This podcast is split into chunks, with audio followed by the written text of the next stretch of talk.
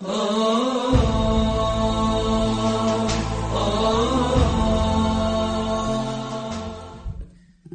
الرحمن الرحيم. الحمد لله رب العالمين، والصلاة والسلام على سيد الأنبياء والمرسلين، حبيب إله العالمين أبي القاسم محمد.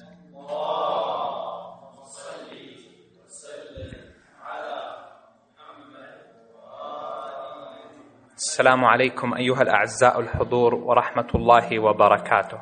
نعقد هذه الأمسية الحوارية استكمالا للأمسية السابقة، والتي كانت حية وثرية بالفوائد والإضاءات، والتي عكست التفاعل الإيجابي والجميل من الجمهور الواعي والجاد تجاه محاضرات السيد حفظه الله.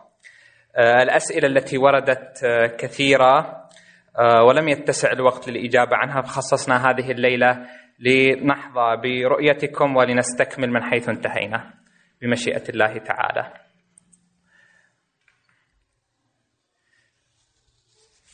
بسم الله الرحمن الرحيم. سنبدأ من بنفس الترتيب الذي سلكناه في الأمسية السابقة بحسب تسلسل المحاضرات بإذن الله، والبداية مع الليلة الأولى والبعد الاجتماعي للشخصية المحمدية.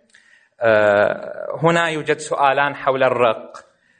بالنسبة للسبي، يقول السؤال: بالنسبة للسبي الذي يقع بعد وقوع الحرب كما حصل بعد واقعة حنين، حيث حصل السبي وكان من ضمن السبايا الشيماء بنت حليمة السعدية أخت النبي صلى الله عليه وآله، ألا يتعارض هذا مع رحمة النبي صلى الله عليه وآله وكونه رحمة للعالمين؟ بسم الله الرحمن الرحيم، صلى الله على محمد وآله الطيبين الطاهرين. بالنسبة لقضية الأسر والسبي الذي حصل في عصر النبي صلى الله عليه وآله، عندما نأتي إلى الروايات الواردة في قصة بني قريظة،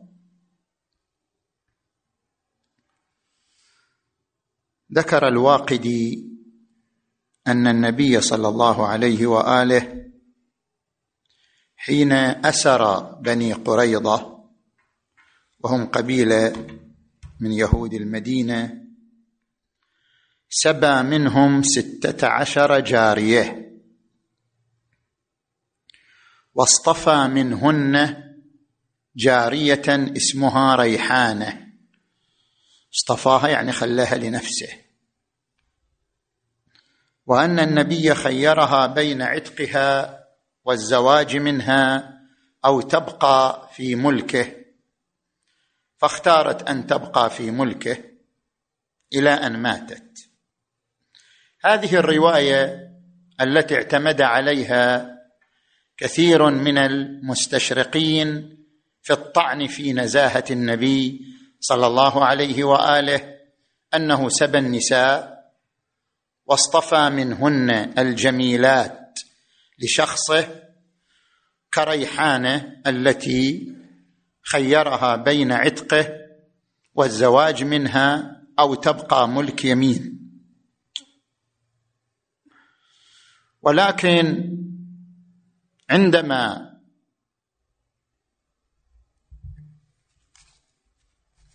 نحاول أن نقوم هذه الرواية، نذكر عدة ملاحظات على الرواية. أولا، اختلاف المؤرخين في عدد الأسرى، أسرى النساء من بني قريظة، بين 1750-900، وأن الرسول بعث هؤلاء السبايا بيد سعد بن زيد الأشهلي إلى نجد والشام ليبيعهن ويبتاع بهم خيلا وسلاحا. هذه الروايات لم ترد بطريق معتبر إطلاقا، مع وجودها في كتب إخواننا أهل السنة إلا أنه ليس لها طريق معتبر يعتمد عليه في تحليل شخصية النبي الأعظم صلى الله عليه وآله. الملاحظة الثانية أنها معارضة تماما بمنهج الرسول صلى الله عليه وآله في الحروب الأخرى. كيف؟ نذكر حرب الرسول مع قبيلة هوازن. طبعا السائل خلط بين حرب الرسول مع بني قريظة وبين حرب الرسول مع قبيلة هوازن، لأن الشيماء بنت عليمة السعدية هي ليست من بني قريظة وإنما هي من قبيلة هوازن. الرسول ماذا صنع في حربه مع قبيلة هوازن؟ بعد معركة حنين التي خاضها الرسول مع هذه القبيلة جيء بالأسرى. طبعا نحن لا ننكر أن الرسول أسر، نحن نتكلم عن الرق شيء والأسر شيء آخر. الأسير يؤتى به فإما أن يفدي نفسه، يعني يدفع مبلغ منه أو من غيره لفك أسره، أو يبقى تحت الأسر. هذا شيء، والرق هذه مسألة أخرى. نتكلم عن الأسر. نعم الأسر وقع في حروب الرسول صلى الله عليه وآله.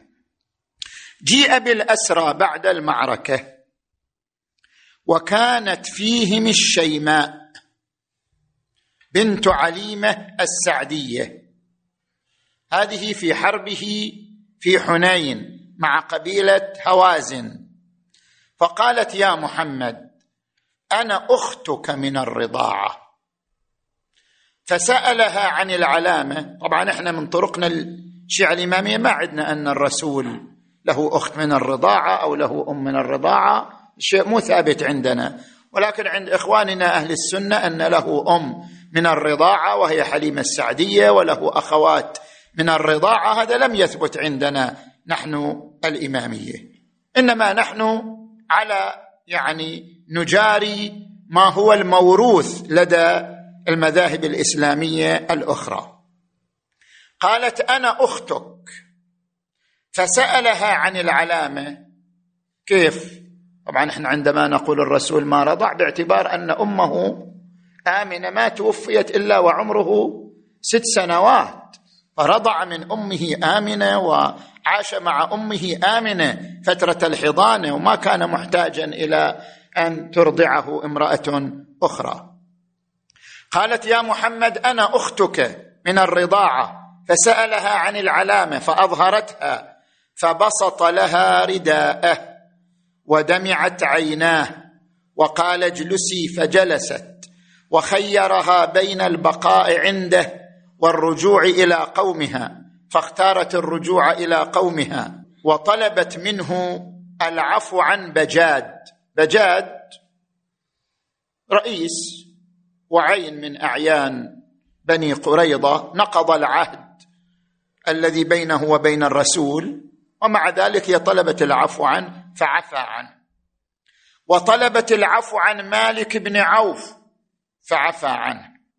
وانتظر رسول الله بها في الجعرانة، منطقة اسمها الجعرانة قريب مكة، بين مكة والطائف، جلس الرسول فيها احتراما لها ينتظر قومها ليأتوا وهم قبيلة هوازن. فجاء وفد هوازن وكان 14 رجلا أسلموا وطلبوا من النبي العفو عن جميع الأسرى، فقال صلى الله عليه وآله أما نصيبي ونصيب بني عبد المطلب فهو لكم، وأما ما للمسلمين فاستشفعوا بي عليهم، يعني قولوا للمسلمين بحق رسول الله عليكم اعفوا عن بقية الأسرى الذين تحت أيديكم، وأما ما للمسلمين فاستشفعوا بي عليهم. فلما صلى الرسول صلى الله عليه وآله الظهر خاطبهم، يعني خاطب المسلمين بالعفو، قال اعفوا عن بقية الأسرى. فقال قوم منهم من الأنصار هؤلاء قوم قد أصابوا من نسائنا فنحن نصيب من نسائهم مثل ما أصابوا.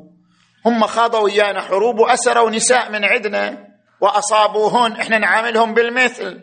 قالوا يا رسول الله هؤلاء قوم قد أصابوا من نسائنا فنحن نصيب من نسائهم مثل ما أصابوا. فأقرع الرسول بينهم، نتيجة القرعة وهبهم خدما بدلا عنهم، يعني خدم من داخل المدينة وهبهم لهؤلاء وعفى عن بقية الأسرى. وهذا رواه الضياء المقدس في الصحيح والحافظ ابن حجر أيضا رواه.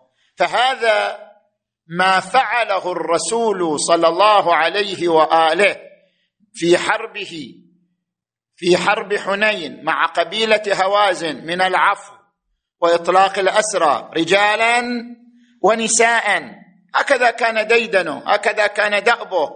فما ذكر في بعض كتب التاريخ عند حربه مع بني قريظة أنه أسر منهم 1000 امرأة أو 900 امرأة أو 750 امرأة، وأنه 16 جارية جاء بهم إلى بني هاشم واصطفى جارية منهم اسمها ريحانة، يتعارض مع منهجه في الحروب التي ذكرنا الرواية عنها. هذا الملاحظة الثانية، هذه الملاحظة الثانية.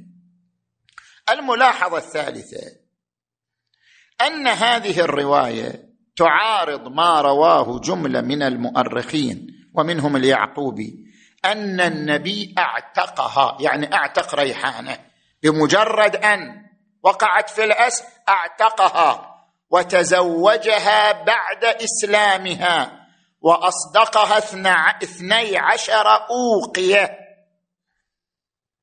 زواج شرعي تزوجها النبي برضاها وإسلامها. الملاحظة الرابعة، عندما نرجع للمصدر الشيعي المصدر الإمامي كيف يتكلم عن الواقعة، اقرأوا ما ذكر ابن شهر أشو، يقول إن ريحانة لم تسبه وإنما أهداها المقوقس أحد الملوك إليه إلى النبي مع ماريا القبطية، يعني كانتا أمتين عند ملة أخرى عند ديانة أخرى أهديت إليه فأعتقها وتزوجها، ولم يكن هناك سبي ولم يكن هناك اصطفاء، أن النبي جاء لمجموعة من الجاريات واختارها لجمالها وتزوجها كما يقال. الملاحظة الخامسة، ما صنعه النبي من الأسر. صحيح النبي أسر كما قلنا، أسر في بني قريظة، هذا لا كلام فيه، أخذ منهم أسرى. ما صنعه النبي من الأسر كان من باب الردع للمعاملة بالمثل. لاحظوا أن بني قريظة هم أنفسهم، وكذلك قريش في غزوة الرجيع ماذا صنعت؟ أسروا نساء المسلمين في غزوة الرجيع، أسروا نساء المسلمين وباعوهم، باعوا نساء المسلمين إلى أقوام آخرين. فلو فرضنا أن الرسول صلى الله عليه وآله أسر نساءهم فهو من باب الردع للمعاملة بالمثل، لئلا يفكر أحد بعد ذلك أن يأسر امرأة. أسر نساءهم من باب الردع بالمعاملة بالمثل، لقوله تبارك وتعالى من اعتدى عليكم فاعتدوا عليه بمثل ما اعتدى عليكم. الملاحظة السادسة، هذه كلها ملاحظات على الرواية التي ذكرت أن النبي في غزوة بني قريظة أسر النساء وسباهن واصطفى منهن ريحانة إلى آخر ما ذكر في بعض كتب التاريخ عند إخواننا أهل السنة. الملاحظة السادسة أن المؤرخين أجمعوا على أن النبي عندما بصر ببني قريظة قال ما تريدون، وقعوا في الأسر. الآن شنو تريدوا؟ قالوا نحكم فينا سعد بن معاذ. وكان سعد بن معاذ شيخ كبير في الأنصار في أهل المدينة. قالوا لا نرضى بحكمك أنت، إحنا ما نعترف بنبوتك حتى نرضى بحكمك، نحن نرضى بحكم سعد بن معاذ وهو صديق لنا. وكان بين سعد بن معاذ وبينهم تجارة كبيرة وكان صديقا لهم فأحبوه وقبلوا بحكمه. قالوا نقبل بحكم سعد بن معاذ. فحكم عليهم، ما توقع حكم سعد بن معاذ، حكم عليهم بقتل المقاتلة منهم، اللي قاموا بالقتال ضد النبي يقتلون، فحكم بقتل المقاتلة منهم وأسر نسائهم وأطفالهم ومن بقي من رجالهم. ليش سعد بن معاذ اتخذ هذه الخطوة؟ يذكر المؤرخون، شوف لاحظوا هذا الذي ذكره جملة من المؤرخين، أن سعد بن معاذ كان مطلعا على قوانين اليهود فأخذهم بحكم التوراة، يعني طبق عليهم حكم التوراة. ماذا ورد في حكم التوراة؟ حين تقرب من المدينة لكي تحاربها استدعها إلى الصلح. نفس هذا ما فعل النبي لهم، أول طلب منهم الصلح رفضوا، مع أنهم نقضوا العهود التي بينهم وبين النبي صلى الله عليه وآله. فإن أجابتك إلى الصلح وفتحت لك فكل الشعب الموجود فيها يكون لك تسخيرا ويستعبد لك، تصبحوا عبيد. وإن لم تسالمك وعملت معك حربا فحاصرها، فإذا دفعها الرب إليك إلى يدك فاضرب جميع ذكورها بحد السيف، اقتل كل الرجال، وأما النساء والأطفال والبهائم وكل ما في المدينة فكلها غنيمة لك تغتنمها لنفسك. هذا الحكم الموجود في التوراة، وهذا سعد بن معاذ طبق عليهم الحكم الموجود في التوراة. قال بحسب ما في التوراة أنتم الآن نقضتم العهد، رفضتم الصلح، قاتلتم النبي، حكمكم كما في كتابكم أن تقتل رجالكم، تؤسر نساؤكم وأطفالكم. إذن النبي صلى الله عليه وآله أراد أن يحكم فيهم، رفضوا حكمه، قالوا لا نرضى إلا بحكم سعد بن معاذ. حكم سعد بن معاذ صار موافقا للتوراة. ثم بعد ذلك تجيء الأقلام لتشوه شخصية النبي صلى الله عليه وآله، أنه كيف هو الرحيم ويأسر المرأة، كيف هو الرحيم ويسبي النساء، كيف هو الرحيم ويأمر بالقتل، مع أننا سجلنا ملاحظات 6 على هذه، 6 ملاحظات على هذه الرواية التي أسيء فيها إلى النبي الأعظم محمد صلى الله عليه وآله.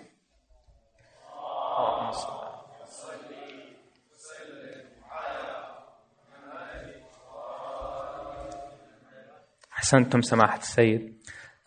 في نفس السياق من القضايا التي تثار ضد الشريعة الإسلامية هي أنها لم تقف موقفا صارما محرما أو مجرما للرق، والذي يعد في وقتنا المعاصر أمرا لا إنسانيا تجرمه القوانين الدولية، حيث كانت الجيوش الإسلامية الفاتحة تعيد معها السبايا ويبيعها المسلمون في أسواق النخاسة. فما هو الموقف تجاه هذه الإثارات؟ ذكرنا في إحدى المحاضرات أن الرق كان موجود في المجتمع البشري وفي الدول الغربية إلى ما قبل 150 سنة. فلماذا الدول الغربية التي مرت بحضارات، أيضا فرنسا مرت بحضارات، بريطانيا مرت بحضارات، ألمانيا، اليابان مرت بحضارات، لماذا لم تتخذ هذه الحضارات موقفا صارما من الرق فيها؟ لماذا لم تعتبره جريمة؟ لماذا لم تنكل من يقوم بالاسترقاق؟ لماذا جارت الوضع آنذاك؟ لماذا هذا الإشكال يسجل على بداية الإسلام ولا يسجل على أي حضارة غربية أو شرقية كانت إلى ما قبل 150 سنة؟ هذا أولا. وثانيا، قلنا بأن الرق كان واقعا اقتصاديا لا مجال للفرار منه، فإن الرقيق كانوا هم الذين يديرون التجارة، هم الذين يديرون الزراعة، هم الذين يديرون حركة العمل في مكة والمدينة والطائف والشام والعراق والجزيرة العربية بصفة عامة. كان الملاك يجلسون في بيوتهم والحركة الاقتصادية قائمة على الرقيق. فلو أن الإسلام منع الرق حين مجيئه لشكل ذلك خللا في الحياة الاقتصادية لا يمكن تداركه. لذلك الإسلام لم يشرع الرق، لكنه رتب على الوضع الموجود آنذاك بعض الأحكام. جوز نكاح ملك اليمين، أمضى بعض الأحكام التي كانت عندهم في الجاهلية حفاظا على حركة الوضع الاقتصادي آنذاك. وذكرنا، والليل الآن ذكرنا في جواب السؤال الأول، أن النبي لم يسترق. فرقوا بين أخذ الرقيق والاسترقاق، لابد نفرق بين العبارتين. النبي لم يسترق يعني لم يسترق الأسير، يجي عند أسير رجلا أو امرأة يحول إلى رقيق، لا، النبي لم يسترق. والروايات التي ذكرت أنه استرق في حرب بني قريظة ناقشناها هذه الليلة، وفي حرب هوازن قلنا أن النبي عفى عن الأسرى، وبالتالي لم يقم دليل تاريخي معتبر على أن النبي استرق الأسرى. نعم كان في رقيق من غير النبي، رقيق موجودين، اشترى وأعتاق، نعم كان موجود رقيق، وكذلك صنع الأئمة من بعده، كان هناك رقيق موجودون، اشتروا الأئمة الرقيق، أعتقوا، تزوجوا منهم، هذا صحيح. لكن لم يقم معصوم من هؤلاء المعصومين بالاسترقاق حتى يكون ذلك شنو؟ تشريعا للرق. وأما بالنسبة إلى ما يذكر في التاريخ الإسلامي أن الجيوش الإسلامية كانت تغزو البلدان وتأتي بالسبايا وتبيعهم، فقد ذكرنا في إحدى المحاضرات أن هذا محل خلاف فقهي وما زال قائم إلى الآن. هل أن الأئمة الطاهرين من الإمام علي فالإمام العسكري عليهم السلام، هل أن الأئمة الطاهرين أمضوا هذه الغزوات التي عبر عنها بالفتوحات الإسلامية؟ هل أمضوها ورتبوا عليها الآثار أم لا؟ ذكرنا أن هذا خلاف فقهي. بعض الفقهاء كسيدنا الخوئي قدس سره يظهر من كتابه كتاب الجهاد، وهو مطبوع ضمن كتاب منهاج الصالحين رسالته العملية، يظهر منه أن الأئمة نعم أمضوا هذه الغزوات واعتبروها فتوحات ورتبوا عليها الآثار، ومنها الرق الذي كان موجود ضمن هذه الغزوات. ولكن هناك رأي آخر أن الأئمة لم يمضوا هذه الغزوات، بل ردعوا عن الانضمام إليها، وتوجد روايات متعددة عن الأئمة في الردع عن الدخول فيها أو الانضمام إليها، وبالتالي لم يرتبوا أثرا شرعيا على نتائج هذه الغزوات. وهذا الرأي كما ذكرنا لجملة منهم الشيخ العلامة المطهري رحمه الله، كما أشرنا إلى ذلك فيما سبق. نعم أحسنتم سماحة السيد. إذا في أسئلة من الأعزاء الحضور في نفس هذا المسار حول الرحمة المحمدية فلا بأس بأخذه الآن، تفضل. السلام عليكم. عليكم السلام والرحمة. في سياق هذا الموضوع سيدنا، يعني ورد أن بعض الأئمة تزوجوا من مثل هؤلاء الجواري اللواتي كان يؤتى بهن، هل هذا دليل على إمضائهن؟ يعني لا، هو هذا الذي قلنا، ذكرت قبل القليل، قلت الأئمة اشتروا وأعتقوا وتزوجوا، لأن الإمام قام بالاسترقاق. فرق بين الأمرين، يعني فرق بين أن يقول الإمام هذه الأسيرة رق يترتب عليها آثار الرق، وبين أن الإمام يرسل خواصه لبعض من وقعوا في الأسر ليستنقذهم مما من هذا الأسر الجائر، فيقوم بعتق الجارية أو بالزواج منها. ما صنعه الأئمة هو هذا، يعني خلينا نسميها يعني عمليات معدودة جدا ومحدودة جدا، اشتروا بعنوان الاستنقاذ، يعني استنقاذ هذه المرأة الحرة من الأسر التي وقعت فيه، اشتروها، اعتقوها، تزوجوا من بعضهن، هذا صحيح. أما أن الإمام استرق أمضى ما جروا عليه، هذا لم يحصل، يعني لم يحصل بدليل معتبر. نعم سيدنا، يبدو أنه كان شائع يعني في الحروب الإسلامية أن يؤتى بجواري وسبايا، فيعني ولكن الحروب الإسلامية لم تمضى شرعا، يعني بس بالنسبة لك يعني الخلفاء أو بقية علماء المسلمين، يعني يبدو أن في أساس فقهي للموضوع. أنا قلت له مسألة فرق بين أن النبي له الولاية على ذلك، المعصوم له الولاية، وبين أنهم هذا الأمر حصل حتى يشكل على التاريخ الإسلامي بأنه هكذا. النبي أولى بالمؤمنين من أنفسهم في الأحرار فضلا عن غير الأحرار، النبي أولى بالمؤمنين من أنفسهم، النبي له الولاية على الأنفس، هذا ما نعتقده. لو تصرف لكان ذلك مقتضى ولايته، هذا الذي نعتقده. أما أن هذا هل حصل تاريخيا ورتب عليه الأثار من قبل النبي أو من قبل الأئمة، هذا الذي نحن نطالب بدليل معتبر عليه.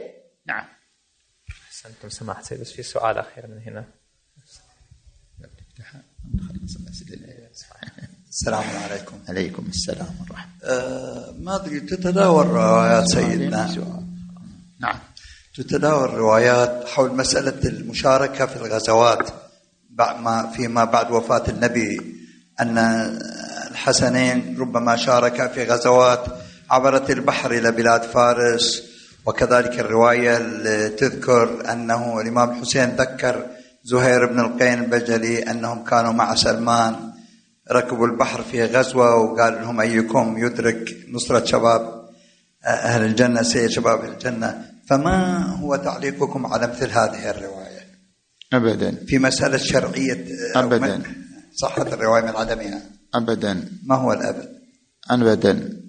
أنا يعني طبعا من باب المثال أذكره وليس بغرض التوهين، المرحوم العلامة الشيخ الوائلي رحمه الله في الكويت، ناقشته في هذه النقطة، لأنه كان يعني معتقد بأن الحسنين شاركا في حرب القسطنطينية، وأن يعني الأئمة أيدوا هذا التاريخ الإسلامي. فأولا طالبته بدليل معتبر من طرقنا بحيث يكون رواته ثقات، أو على الأقل تكون رواية مشهورة لها طرق كثيرة، وإن كان رواتها ضعافا لكن لها طرق كثيرة بحيث يحصل للإنسان الوثوق بحصولها نتيجة كثرة طرقها. ما كان موجود. هو اعتمد على اليعقوبي، يعني مؤرخ من مؤرخي إخواننا أهل السنة. هذا أولا. وثانيا قلت له هناك فرق بين حفظ الثغور وبين إمضاء الغزوات. الأئمة كانوا يؤيدون حفظ الثغور، هذا شيء طبيعي، الدولة الإسلامية كانت محاطة آنذاك بأعداء، وكان هناك ثغور، وهذه الثغور تستغل للعبور إلى داخل حريم الدولة الإسلامية والاعتداء على المسلمين، هتك أعراضهم، نهب أموالهم. فكان الأئمة صلوات الله عليهم يؤيدون البقاء في هذه الثغور لحفظها ورد هذه الهجمات. ويوجد للإمام زين العابدين عليه السلام دعاء في الصحيفة السجادية، دعاء لأهل الثغور. هذه نقطة شيء، وأنك ترسل جيشا إلى بلد آخر، مو بلدك، ترسل جيش إلى بلد آخر بعنوان الدعوة إلى الإسلام، بعنوان الغزو، بعنوان الفتح، هذا شيء ثاني. الأول نعم ثابت، حفظ الثغور هذا ثابت، أما الثاني ما يوجد عندنا دليل معتبر عليه حتى نعتمد عليه. كلام في الثاني وهو فتح البلدان الأخرى بعنوان الفتوحات والدعوة إلى الإسلام وما أشبه ذلك. هو طبعا الشيخ رحمه الله، وهو طبعا يعتبر أبونا وأستاذنا ونحن نتعلم منه، ولكن هذا مجال للمناقشة، هو يعتمد على أن الإمام أمير المؤمنين عليه السلام أمضى فتح العراق وفتح مصر في زمن الخليفة الثاني، هذا صحيح، ولكن ليش أمضى؟ روايات موجودة عندنا أن المسلمين استغاثوا في مصر والعراق، يعني الإسلام وصل إلى مصر والعراق طوعا وانتشر، ودخل كثير من الناس، إذا ما نقول الأكثر، دخلوا في الإسلام طوعا، وصارت تجارات متبادلة بين مسلمي مصر ومسلمي العراق وبين أهل المدينة وأهل اليمن. بعد ذلك رأوا المسلمين أنفسهم مضطهدين في العراق وفي مصر، فاستنجدوا بالمسلمين وين؟ في المدينة، أن أنقذونا، نحن نشكل كثرة ومع ذلك نحن مضطهدين. حينئذ أرسل إليهم الخليفة الثاني، يعني أرسل إلى مصر وإلى العراق من ينقذ المسلمين هناك، والإمام علي أمضى ذلك، هذا الأمر صحيح.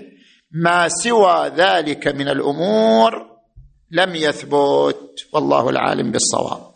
أحسنتم سماحة السيد. ننتقل لليلة الثانية والتي تعرضتم فيها لتجليات الحكمة في الشخصية النبوية وكيف تصبح حكيما. يقول السؤال: لقد سبق وذكرتم أنه ينبغي الانطلاق من الأنا الجمعي، فكيف نجتذب الأنا الجمعية؟ نحن نشارك في مختلف الأعمال الاجتماعية من مآتم ودورات دينية وحملات حج، ونجد أن البعض فيها يحسبون أنهم شعب الله المختار، ويحصل عندهم اشمئزاز عند سماع الفضيلة من غيرهم، فما هو تعليقكم؟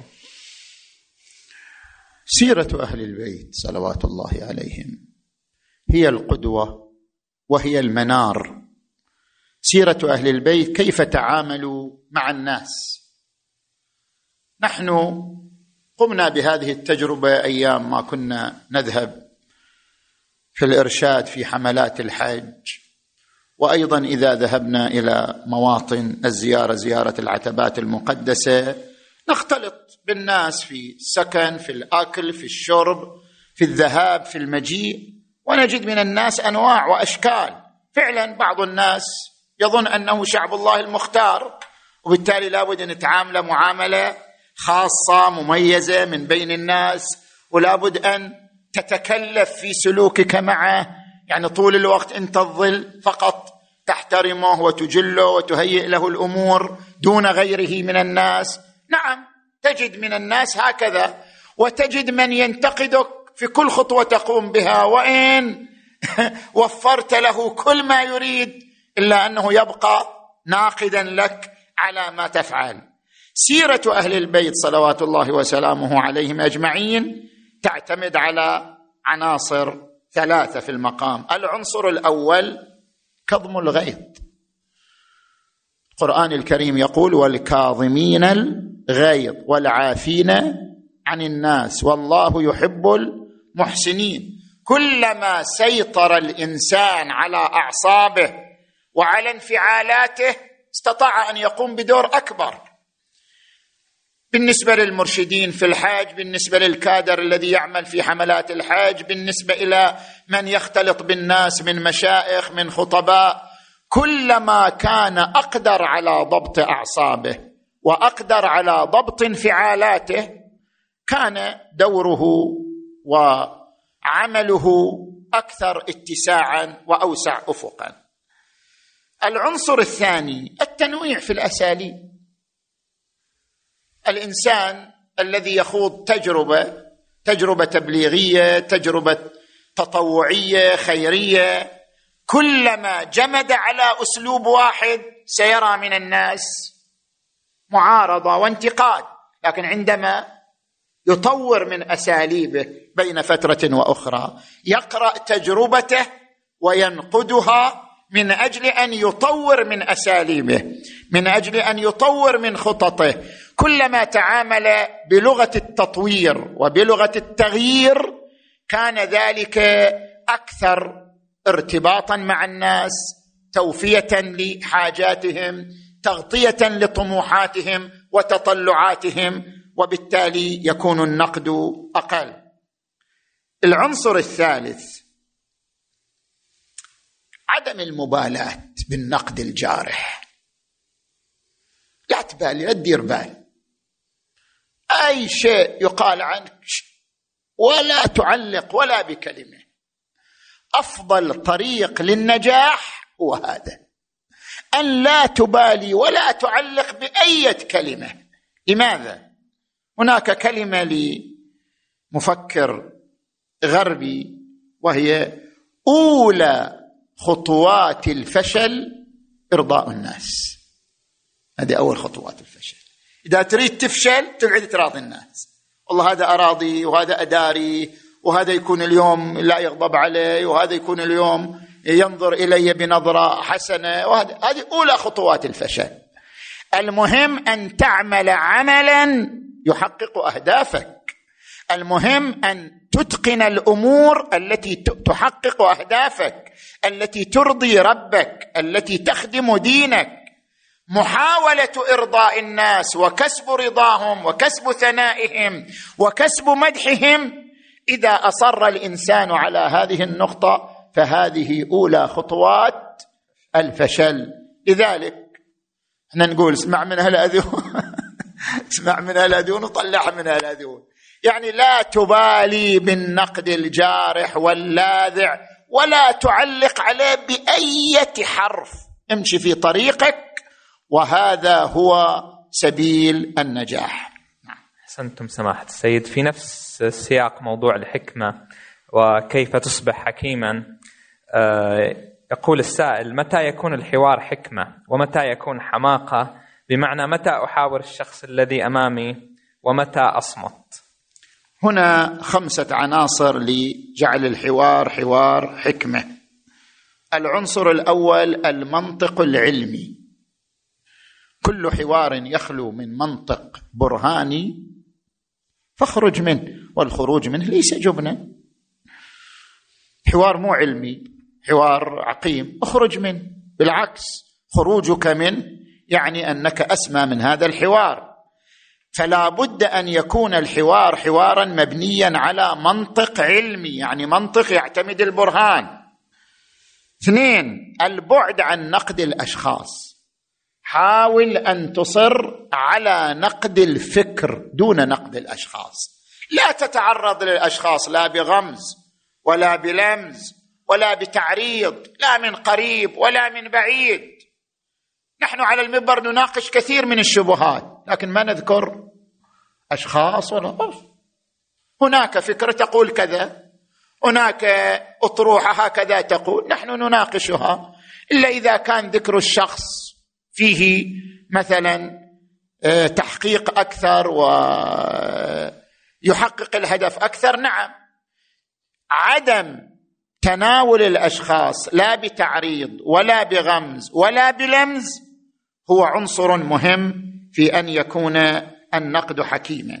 العنصر الثالث أدب الحوار، الالتزام بالأدب في التعامل مع الآخرين حين الحوار معهم، بالأسلوب المهذب، بالأسلوب اللائق، بالألفاظ التي يحترم فيها شخصياتهم وكراماتهم، بالتحية اللائقة أيضا. العنصر الرابع افتراض نسبة. هذا كطريق يعني فني في الحوار، أن أفترض للآخر نسبة من الصواب، كما ينقل عن الإمام الشافعي، لا أدري هذه النسبة صحيحة أم لا، كلامي صواب يحتمل الخطأ وكلامك خطأ يحتمل الصواب. إعطاء نسبة من الصواب للآخر يساعد على مرونة الحوار واستمرار الحوار بشكل منفتح هادئ. العنصر الخامس الجدوى من الحوار. حتى لو افترض الحوار علمي، بس شنو الجدوى منه؟ أحيانا أنت تدخل في حوار وتجيب أدلة علمية بس هو ما في جدوى، يعني النتيجة شنو؟ فلا بد أن تدرس النتيجة قبل الدخول في الحوار. هل لهذا الحوار أثر في عالم الفكر؟ هل لهذا الحوار أثر على المجتمع أو لا؟ بس أنا أضيع وقتي وأجيب أدلة وأجيب براهين بس ما إلى أثر. لا يوجد أثر على عالم الفكر ولا يوجد أثر على المجتمع. مرة أنا رحت أستمع إلى خطيب، طبعا مو في المنطقة هني منطقة، فهذا الخطيب ذاك اليوم كان يتعرض إلى كيف سمات وجه إبليس، كان في أنف لو أنفين، وكان فما شلون، أسنان ايش قد عددها. بعدين أنا تكلمت مع الجماعة قلت يعني ما دور لبيس، قالوا هذه المحاضرة الثالثة ترى بعدك ما أنت الله يساعدك، الله يساعدكم على إبليس، يعني أنتم الحين 3 ليالي في إبليس، متى توصلوا إلى آدم؟ مهم. حتى لو كان العرض عرض علمي وعرض جميل ومبرهن، أي ثمرة في الباحث، أي ثمرة فكرية أو عملية أو اجتماعية من البحث؟ إذن من العناصر المهمة لإنجاح الحوار معرفة الجدوى من هذا الحوار. نعم، أحسنتم سماحة السيد. نتجاوز الليلة 3 والرابعة حيث لم يرد فيها أسئلة. ننتقل لليلة 5 والتي تحدث فيها سماحة السيد عن الروح الوحدوية في الشخصية المحمدية. وهنا سؤال فيما يخص شرعنة القتل في مسألة اليهود. يفهم من كلامكم أن الإسلام يشرع عملية اغتيال أو قتل من يختلف مع من يمسك بزمام قيادة المجتمع إذا كان مثيرا للفتن والقلاقل، فكيف يمكن توضيح ذلك؟ ولما لم يمارس هذا الدور أمير المؤمنين مثلا مع معاوية بناء على نفس المبدأ؟ وهل هذا يعني أن يعني هذا متعجبا يقول هل هذا يعني أن ليزيد حق في تطبيق ذلك مع السبط الشهيد؟ طبعا نحن ذكرنا أن القتل متى يكون علاجا، ذكرنا أن له شروط، ما قلنا أننا نشرعن القتل بصفة مطلقة. الشرط الأول نقض العهد، الآخر نقض عهدا، نقض ميثاقا، كما حصل من كعب بن الأشرف وأبي رافع، نقضوا عهودا مع النبي صلى الله عليه وآله. الشرط الثاني إهانة الرموز المقدسة، مو كل معارضة، أهان الرموز المقدسة، بل أعظم رمز مقدس لدى المسلمين ألا وهو النبي محمد صلى الله عليه وآله. اللهم صل وسلم على محمد وآل محمد.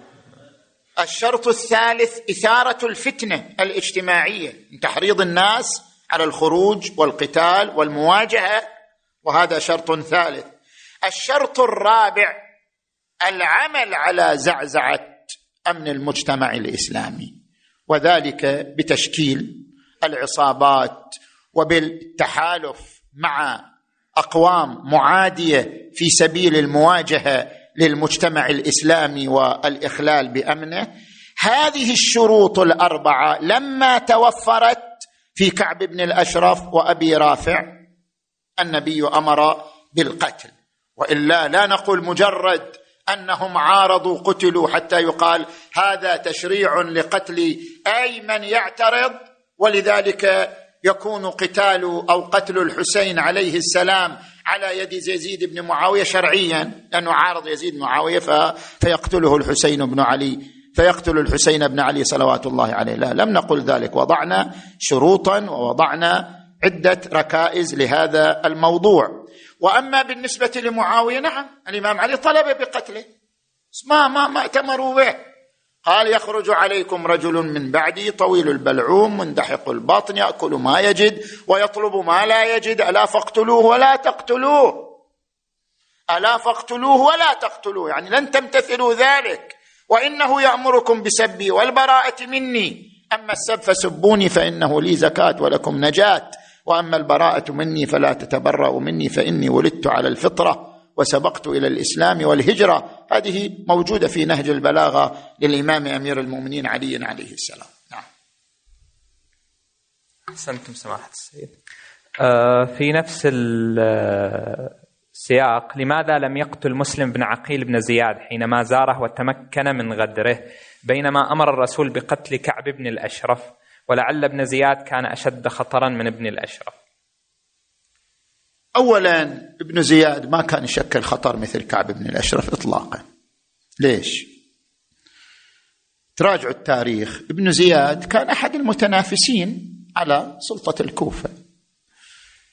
عبيد الله بن زياد وقيس بن الأشعث شبث بن ربعي وعمر بن سعد، دول 4 كانوا يتنافسوا على إمارة الكوفة، ويزيد اختار عبيد الله بن زياد. يعني لو قتل ابن زياد البديل أوجود، زياد هو أحد البدائل مو أكثر. لو أن مسلم بن عقيل قتل ابن زياد لن يؤثر شيئا إطلاقا، البدائل التي قد تكون أعنف وأكثر عداء لأهل البيت كانت موجودة ومؤهلة بنظر يزيد بن معاوية لاستلام إمارة الكوفة. بينما كعب بن الأشرف كان شخصية قديرة على استمالة المشركين من قريش لحرب النبي صلى الله عليه وآله، وكان مؤثرا وعينا كبير في اليهود، مؤثرا عليهم في تحريضهم على قتال النبي، ولم يكن يحل محله مثله. هذا أولا. ثانيا، لم يكن في قتل عبيد الله بن زياد ردع. نقولنا النبي ليش قتل كعب بن الأشرف؟ لأن في قتله ردعا لبقية اليهود. إذا قتل كعب بن الأشرف سد هذا الباب، وكان قتله ردعا لكل من تسول له نفسه بالتحريض على الفتنة، بينما قتل ابن زياد لن يشكل شيئا من ذلك أصلا. والدليل أن الذين خرجوا لحرب الحسين مع عمر بن سعد في بعض الروايات 30,000، يعني دول جاهزين على كل حال. قتل عبيد الله بن زياد وما قتل عبيد الله بن زياد، المنافقون والمرتشون والأمويون وأعداء أهل البيت كانوا جاهزين لقتال الحسين، بالتالي لم يكن يشكل قتل عبيد الله بن زياد ردعا لهذا الموضوع أبدا. الأمر الثالث، جدا مسلم كان غريب حتى بين أصحابه. تدري القصة أنت إذا تقرأها تستغرب فعلا من تباطؤهم عن النصر حتى قبل استيلاء عبيد الله بن زياد. عبيد الله بن زياد في بيت هاني بن عروة، صح؟ وكان عمرو بن باهلة، هذا الموجود عمرو الباهلي، كان مريض، وأتى عبيد الله بن زياد لعيادته. زين، البيت ما في أحد قتل عبيد الله بن زياد إلا مسلم، هاني بن عروة ما يقدر قتله إلا مسلم، خلى الموضوع كله على مسلم، يكون مسلم هو يطلع من الغرفة وقتله، وإلا ما حد مستعد منهم يبادر لقتله.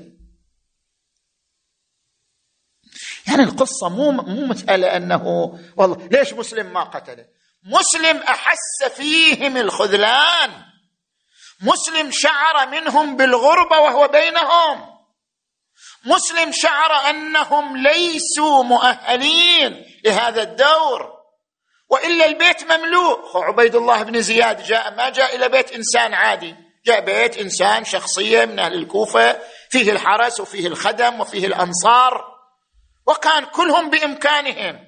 وهذا جالس عمرو الباهلي، ما تنظرون بسلمى أن تحيوها، حيوا سليمة وحيوا من يحييها، يعني يلا قتلوا. يعني قاعد يوجه أوامر، والمطلوب من امتثال هذه الأوامر فقط مسلم. كون مسلم يخرج. طيب مسلم أمير عليكم، مسلم أمير عليكم من قبل الحسين، يكون يكون الأمير بنفسه يقوم بالعملية وأنتم جالسون. إلى هذا المقدار كانت غربة مسلم وخذلان مسلم ووحدة مسلم وهو حي قبل موته. إذن بالنتيجة ما كان في قتل ابن زياد أي ميزة آنذاك، ولهذا امتنع مسلم عن الموضوع لأنه فعلا أحس بالغربة والوحدة في الموضوع. صحيح هو علل كلامه إذا صحت الرواية طبعا، وإلا جملة من علمائنا ناقشوا في أصل الرواية. إذا صحت الرواية هو علل عدم القتل، قال الإسلام قيد الفتك ولا يفتك مؤمن. نعم وحسنتم سماحة السيد. في الليلة 7 تعرضتم إلى السمات الملكوتية في الشخصية المحمدية. من النماذج التي تم طرحها لبيان قدرة الإنسان الطبيعي على الاستيعاب والتعلم للغات والعلوم من سن صغيرة وغيرها هي شخصية ويليام جيمس. وجدنا بعد الاطلاع على سيرة حياتهم بأن العلم أمن لهم جانب الوعي المعرفي، لكن حياتهم الاجتماعية كانت تعاني تخبط وفقر أو فقيرة لحياة الإنسان الطبيعي الذي يعيش مراحله العمرية بما تقتضيه الطفولة والشباب والكهولة. ووجدنا لديهم مشاكل نفسية واجتماعية بسبب تميزهم على أقرانهم، بخلاف العلماء المؤمنين والمعصومين. فبما تميز المعصومون ليكون لديهم استقرار نفسي واجتماعي وحياة طبيعية وهم يمتلكون العلم اللدني. نعم. أولا ما ذكرناه من قصة ويليام جيمس كان مجرد لتقريب الإمكان، يعني هذا ممكن. هل ممكن الإنسان وهو في سن الطفولة يمتلك قدرة عقلية خارقة يستطيع بها معرفة اللغات، معرفة المعلومات الرياضية، معرفة المعلومات الدقيقة؟ ممكن أو لا، فإحنا جبناها كمثال للإمكان مو أكثر من ذلك. وثانياً فرق كبير بين العلم الاكتسابي والعلم اللدني. علم هؤلاء النوابغ هو علم اكتسابي، علم المعصوم هو علم لدني، وآتيناه من لدنا علما. العلم الاكتسابي موطنه العقل، العلم اللدني موطنه القلب. فرق بين الموطنين، ما يستوعبه العقل غير ما يستوعبه القلب. ما يستوعبه العقل علم حصولي لا أكثر، يعني مجرد صور مو أكثر من ذلك. ما يستوعبه القلب علم حضوري وجداني. خل أضرب لك مثال حسي فقط. فرق بين من يدرس الطب وبين من يمارس الطب، فرق بين الأمرين. هناك شخص تخرج من الجامعة ودرس الطب، ماذا عرف؟ عرف معلومات عن الطب، لكنه لا يشعر بأن هذه المعلومات شيء يلامس وجدانه، شيء يلامس شخصيته، بخلاف من هو في العيادة 20 سنة 30 سنة نتيجة هذه الخبرة الطويلة أصبح يتعامل مع الأمراض وتشخيصها معاملة وجدانية، معاملة شعورية. يعني تحولت المعلومات من عالم العقل إلى عالم القلب، من عالم الحصول إلى عالم الحضور، من عالم التصور إلى عالم التصديق الوجداني. هذا تقريب للفرق بين العلم الاكتسابي والعلم اللدني. هؤلاء الأئمة المعصومون من محمد وآل محمد صلوات الله عليهم أجمعين حصلوا على العلم اللدني، بمعنى عاشوا معرفة الله، وعاشوا معرفة الحقائق، وعاشوا معرفة زوايا العالم، عاشوه شعورا لا مجرد معلومات ذهنية. وأما الآخر الذكي المفكر النابغة فقد عاشها كمعلومات ذهنية، لذلك لم تنعكس هذه المعلومات الذهنية على سلوكه. عاش متوتر، عاش قلق، عاش حياة اجتماعية صعبة. نعم أحسنتم سماحة السيد. في الليلة الثامنة تحدثتم حول مساحة العنصر البشري في الشخصية المحمدية، والسؤال هنا أشرتم في المحاضرة إلى عدم حاجة النبي صلى الله عليه وآله للاجتهاد، وإذا اعتقدنا أن للرسول علما لدنيا فهل هو بحاجة للوحي مع امتلاكه هذا العلم اللدني؟ العلم اللدني هو الوحي، يعني العلم اللدني هو قسم من الوحي. نقرأ الآية المباركة: وما كان لبشر أن يكلمه الله إلا وحيا أو من وراء حجاب أو يرسل رسولا فيوحي بإذنه ما يشاء وكذلك أوحينا إليك روحا من أمرنا. عندما تقرأ الآية المباركة تجد أنها تفيد أن الاتصال الملكوتي، يعني اتصال قلب النبي بساحة القدس، اتصال قلب النبي بهذا العالم، عالم الملكوت. الاتصال الملكوتي له ثلاثة طرق: إما بلا واسطة، أصلا بلا واسطة بين قلب النبي وبين الإشراق الإلهي لا توجد أي واسطة، لا فرق بينك وبينهم إلا أنهم عبادك. هذا الأول، الطريق الأول اللي عبر عنه قال وحيا، وما كان لبشر أن يكلمه الله إلا وحيا، اتصال مباشر. النوع الثاني الاتصال بواسطة خلقية كما يعبر الحكماء. موسى عليه السلام وصله الكلام عبر واسطة خلقية، يعني عبر واسطة حسية مادية من جبل الطور، من النار. زين، فلما مضمون الآية المباركة فلما أتاها شنو؟ نودي من داخل النار إني أنا ربك، بواسطة مادية وصل إليه هذا الكلام أو هذا الارتباط.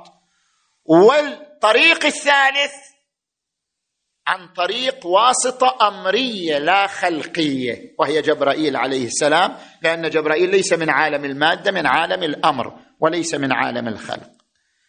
الرسول الأعظم محمد، اللهم صل وسلم على محمد، تلقى الوحي بجميع أشكاله الثلاثة، وكان أغلب علمه من القسم الأول وهو المباشر. لذلك الآية المباركة قالت ما كان لبشر أن يكلمه الله إلا وحيا، يعني مباشر، أو من وراء حجاب، يعني واسطة مادية، أو يرسل رسولا، يعني واسطة أمرية وهو جبرائيل، فيوحي بإذنه ما شاء وكذلك أوحينا إليك. يعني الشق الأول أنت حصلت عليه، روح أمرية عن طريق مباشر بين قلبك وبين الإشراقة القدسية الإلهية، وكذلك أوحينا إليك روحا من أمرنا. نعم، أحسنتم سماحة السيد. في الليلة 10 و11 تحدثتم حول الرسول صلى الله عليه وآله والحسين عليهم السلام صورتان لمشروع واحد، والرسول الأكرم في كلمات الحسين بن علي. السؤال يقول: نحن مسلمون بأن خروج الحسين عليه السلام هو الحق تماما، لكن الأدلة الموجودة نعتبرها غيبية، مثل شاء الله أن يراهن سبايا عندما تحدث عن سبب أخذه النساء والأطفال، بينما تقول الأخبار بأن ابن عباس ومحمد بن الحنفية نصحوه بعدم الخروج، فما هو الدليل العقلي للجمع بين أسباب خروج الحسين عليه السلام؟ لم أجد أن الحسين طرح سببا غيبيا، كل الأسباب التي طرحها كانت أسباب عقلية. إني لم أخرج أشرا ولا بطرا ولا مفسدا ولا ظالما، وإنما خرجت لطلب الإصلاح.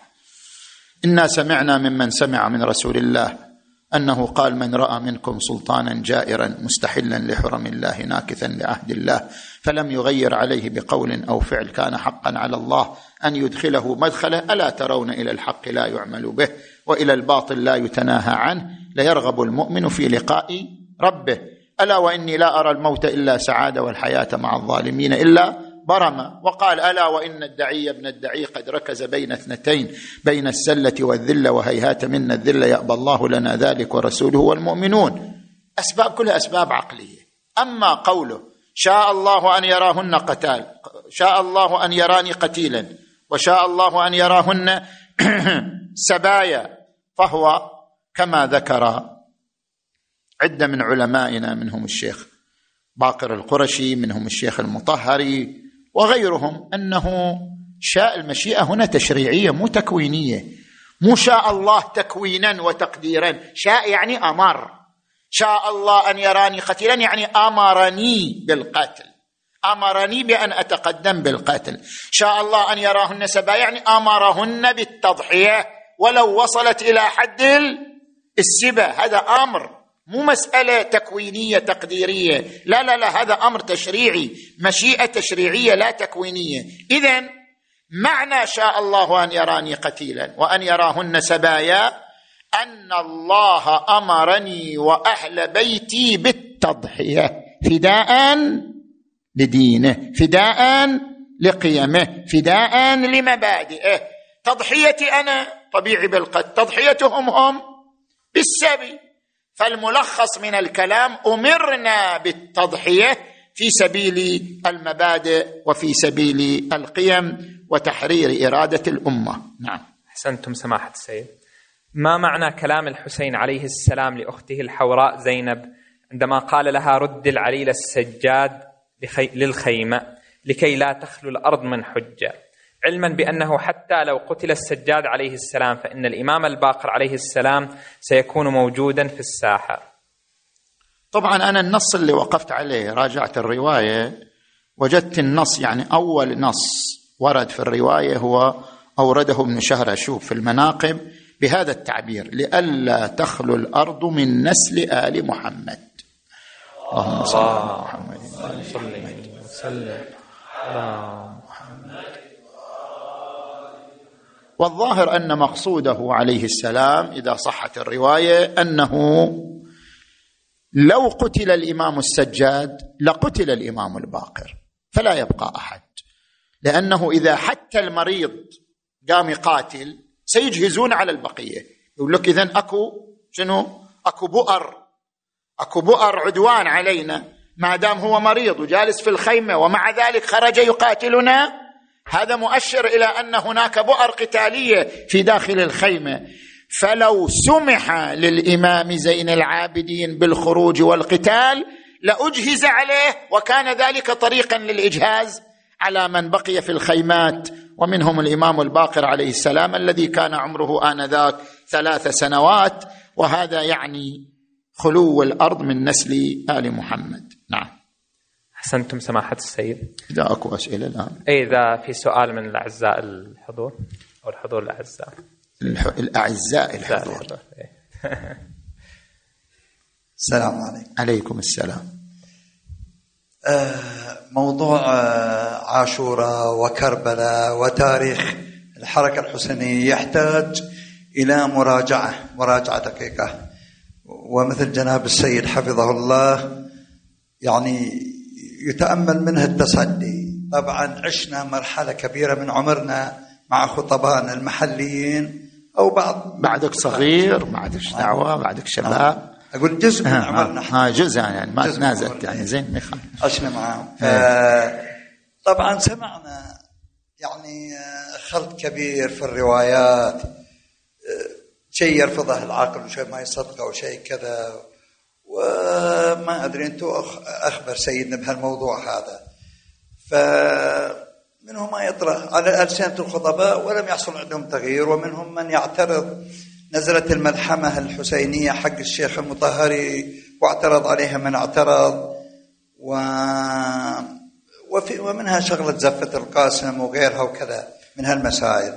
نرجع لموضوعنا. ذكرت قبل لحظات مسألة مسلم بن عقيل. طبعا كثير من الخطباء لا يتعرض لمسألة وجود أحد مع مسلم في بيت هاني بن عروة أو كذا الباهلي، وأنهم يذكرون أنه قال أنه ما أراد أن يغدر، وأن الغدر هذا ما هو شيء أخلاقي أو كذا. هذا متعلقين به، فهالحدود هذه فنعم أنا أردت بس أعلق على المسألة هذه أنه كثير في خلط في قضية سواء في مسألة سرد تاريخ الأئمة اللي جدا ضئيل أو الملحمة الحسينية بالذات هذه يعني مهضومة الحق ما في دراسة. نعم نجادل في وجود ليلى أم علي الأكبر وجود أم البنين نجادل في الشغلات هذه يعني لكن في أشياء مهمة يعني أرجو يعني بس الإضاءة على هالمسألة هذه يعني خير إن شاء الله. شكرا لكم الله يحفظكم إن شاء الله موفقين. نعم خدمتكم تفضل. في الليلة 12 و13 تحدثتم حول الثابت والمتغير في شريعة النبي صلى الله عليه وآله وهل أن الأصل في القانون الإسلامي الثبات أم التغير؟ وهنا أسئلة كثيرة وردت لدينا. سؤال يقول تطرقتم إلى موضوع الفراغ في الأحكام الشرعية استنادا لما ذكرتم وربما يقول السائل وربما لم نفهم بعض الأمور ولكن بالمجمل هل يوجد فراغ بالأحكام الشرعية في القضايا الصغرى دون الكبرى؟ ألا يوجد فراغ مطلق وبالتالي لا بد للعقل البشري من سده وملئه؟ ذكرنا في تلك الليلة أن فرق بين الدين الصادر والدين الواصل. الدين الصادر لا فراغ فيه واستدللنا عليه بالآية والروايات، وأما الدين الواصل يعني ما وصل إلينا من روايات وآيات من الممكن أنه لم يستوعب جميع مناحي الحياة باعتبار أن هناك حواجز منعت وصول كل الدين إلينا كسعي الظالمين لإخفاء آثار أهل البيت وإحراق مكتباتهم وإتلاف كثير من مستنداتهم وكتبهم، فلذلك نحتمل أن الدين الواصل إلينا لم يستوعب مناحي الحياة. ومع ذلك نقول سواء كان الدين الصادر أو الدين الواصل الدين لا يتعرض للصغريات والمصاديق، الدين يتعرض للقوانين. الدين الصادر والواصل لا يتعرض للمصاديق وإنما يتعرض للقوانين العامة، يتعرض للأحكام الكلية. أما المصاديق قد تكون مصاديق شرعية، قد تكون مصاديق عرفية، قد تكون مصاديق حسية، قد تكون مصاديق عقلية. أضرب أمثلة. مصداق شرعي الدين يقول من سافر يقصر صلاته، لكن ما هو السفر؟ هنا الدين ينص السفر عبارة عن أن تقطع 8 فراسخ. صار المصداق شرعي، يعني الإسلام شرع قانون وأيضا نظم لنا المصداق السفر ما هو. وتارة يكون المصداق عرفي، مثلا أداة القمار يحرم اللعب بأداة القمار، يحرم بيع أداة القمار، بس ما عين لنا الإسلام ما هي أداة القمار. المصداق بأيدينا، المصداق بيد العرف. كل لعبة يعتبرها العرف أداة قمار لأن الغالب في هذا المجتمع يستخدمها في القمار ينطبق عليها هذا القانون وإلا فلا. فالمصداق بيد العرف، وهذا يختلف باختلاف الأزمنة باختلاف المجتمعات.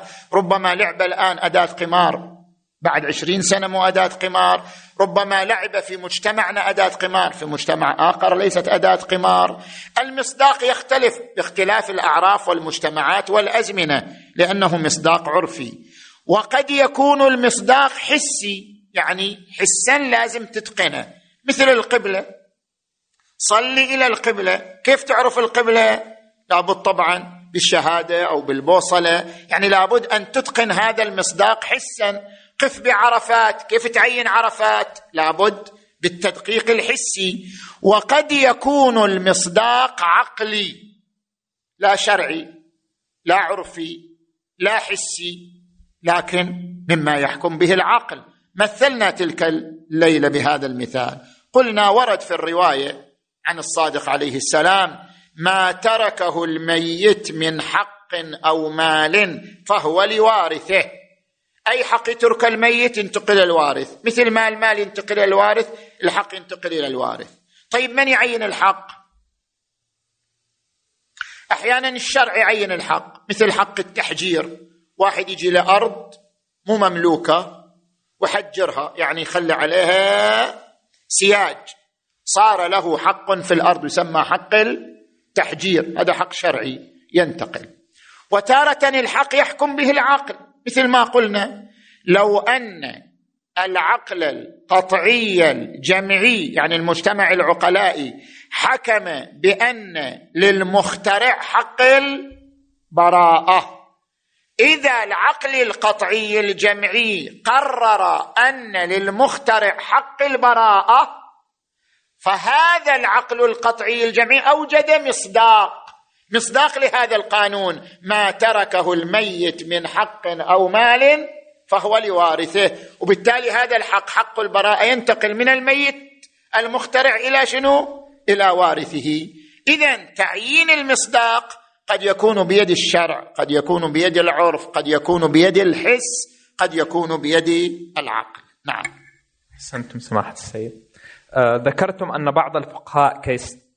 أن بعض الفقهاء كالسيد السيستاني يرى أن نطاق ولاية الفقيه يتسع ليشمل ما يحفظ النظام والأمن والاستقرار، وذكرتم من الأمثلة على ذلك قوانين البلديات وحق براءة الاختراع وغيرها من الأمور التي يحكم العقلاء بضرورتها. أليس في هذا محاولة لملء منطقة الفراغ في التشريع، أي يلزم القول بوجود هذه المنطقة؟ ألا يمكن الاستنتاج من هذا بأن ما صدر أو ما وصلنا من التشريع غير شامل لتفاصيل الأحكام، وأنه في كثير من المواضع عبارة عن قواعد كبرى أو قوانين عريضة يعمل فيها المجتهد أدواته؟ قلت أنا تلك الليلة، قلت مسألة حرمة مخالفة النظام قلنا فيها كبرى وصغرى، يعني فيها قانون ضرورة حفظ النظام، قلنا هذا القانون عقلي أو ارتكاز عقلائي على الأقل، إما شيء يحكم بالعقل البديهي أو أنه مرتكز عقلائي كان منذ زمان المعصومين عليهم السلام وأمضاه المعصوم من باب عدم الردع عنه. قلنا هذا من حيث القانون، من حيث الكبرى. أما عندما نجي إلى الصغريات، هل أن قوانين البلدية دخيلة في حفظ النظام أو لا؟ هل أن قوانين التعليم دخيلة في حفظ النظام أو لا؟ هل أن قوانين الصحة دخيلة في حفظ النظام أو لا؟ هل قوانين وزارة الحج دخيلة في حفظ النظام أو لا؟ هذه مصادق. أصل الكبرى هي إما عقلية أو ارتكاز أمضي من قبل الأئمة. نجي إلى المصادق، طبعا المصادق بحسب التشخيص. إذا شخص الفقيه وقال كل قانون، كما السيد السيستاني يرى، كل قانون يخدم المصلحة العامة يدخل ضمن هذه الكبرى، كل قانون يخدم المصلحة العامة يدخل ضمن الكبرى. لما نقول كل قانون، لا، بعض القوانين قد تكون مزاجية اعتباطية، نتكلم عن قانون يخدم المصلحة العامة، كل قانون من البلدية، من التعليم، من الصحة، من يخدم المصلحة العامة فهو داخل ضمن هذه الكبرى، يجب احترام النظام أو يجب تطبيق النظام، يدخل ضمنه. نعم، أحسنتم سماحة السيد. استشهدتم بقوله تعالى وما آتاكم الرسول فخذوه. طبعا أكو ناس يسألوا أنه من القوانين أن ما يقدر الإنسان يحج بدون تصريح، يعني لازم نلتزم. نعم، سيستاني يقول لازم تلتزم. نعم، سيستاني عنده حرام أن يذهب بدون تصريح. نعم، لو خالف وذهب راح بدون تصريح وحج، هل حجه صحيح؟ نعم، حجه صحيح. يعني فرق بين الحكم التكليفي والحكم الوضعي. حكم التكليفي لا يجوز مخالفة النظام، أن يذهب بلا تصريح لا يجوز. أما الحكم الوضعي لو خالف وذهب حجه صحيح. نعم، حجه صحيح. نعم، أحسنتم سماحة السيد.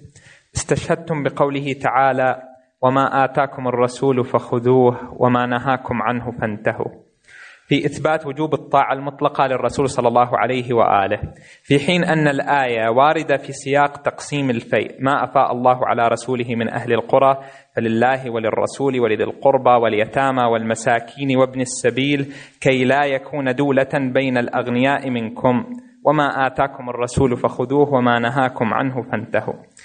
ولو كان صدق الله العلي العظيم. ولو كان الأمر كذلك، ولو كان الأمر كذلك أي مطلق لقالت الآية وما آتاكم الرسول فخذوه فقط، لأن ما يأتي به الرسول صلى الله عليه وآله يشمل الأوامر والنواهي، لكن صيغة الآية بهذه الطريقة تدل على اختصاصها بموضوع الفيء، والطاعة المطلقة قد تثبت بأدلة أخرى. فما هو تعليقكم؟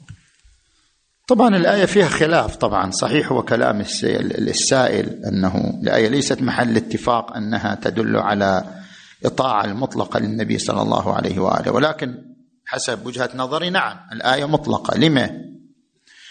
صحيح أن الآية وردت في سياق الفيء، بس السياق ما يحدد مدلولها، هي تبقى مطلقة، طبقها القرآن على مورد الفيء، يعني الفيء من تطبيقاتها، توزيع الرسول للفيء هو من تطبيقاتها من مصادقها، لكنها تبقى كبرى، تبقى يعني يبقى مدلولها عاما لا يختص بهذا المورد، نظير ما ذكره الفقهاء في آية الخمس. آية الخمس وين وردت؟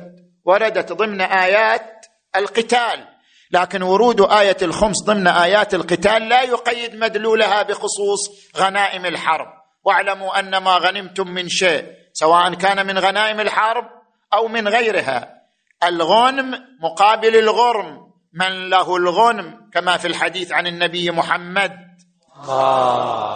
صل وسلم على محمد وآله، من له الغنم فعليه الغرم، الغنم يقابل الغرم، الغنم يعني الربح، الغرم يعني شنو؟ الخسارة، واعلموا أن ما غنمتم من شيء يعني ربحتم استفدتم، فمدلول آية الخمس عام وإن وردت هي ضمن آيات الحرب، لكن هذا لا يخصص مدلولها بغنيمة الحرب. هنا أيضا هذه الآية ما آتاكم الرسول فخذوه وما نهاكم عنه فانتهوا، وإن وردت ضمن سياق آيات الفيء، لكنها لا تختص بها، تبقى كبرى عامة. وشاهدنا على ذلك توجد قرينتان، قرينة الأولى آية قبلها الآية قال فيها تبارك وتعالى ذلك بأنهم شاقوا الله ورسوله ومن يشاقق الله فإن الله شديد العقاب. طب ما تتكلم عن المشاققة في خصوص الفيء، تتكلم عن المشاققة بصفة شنو؟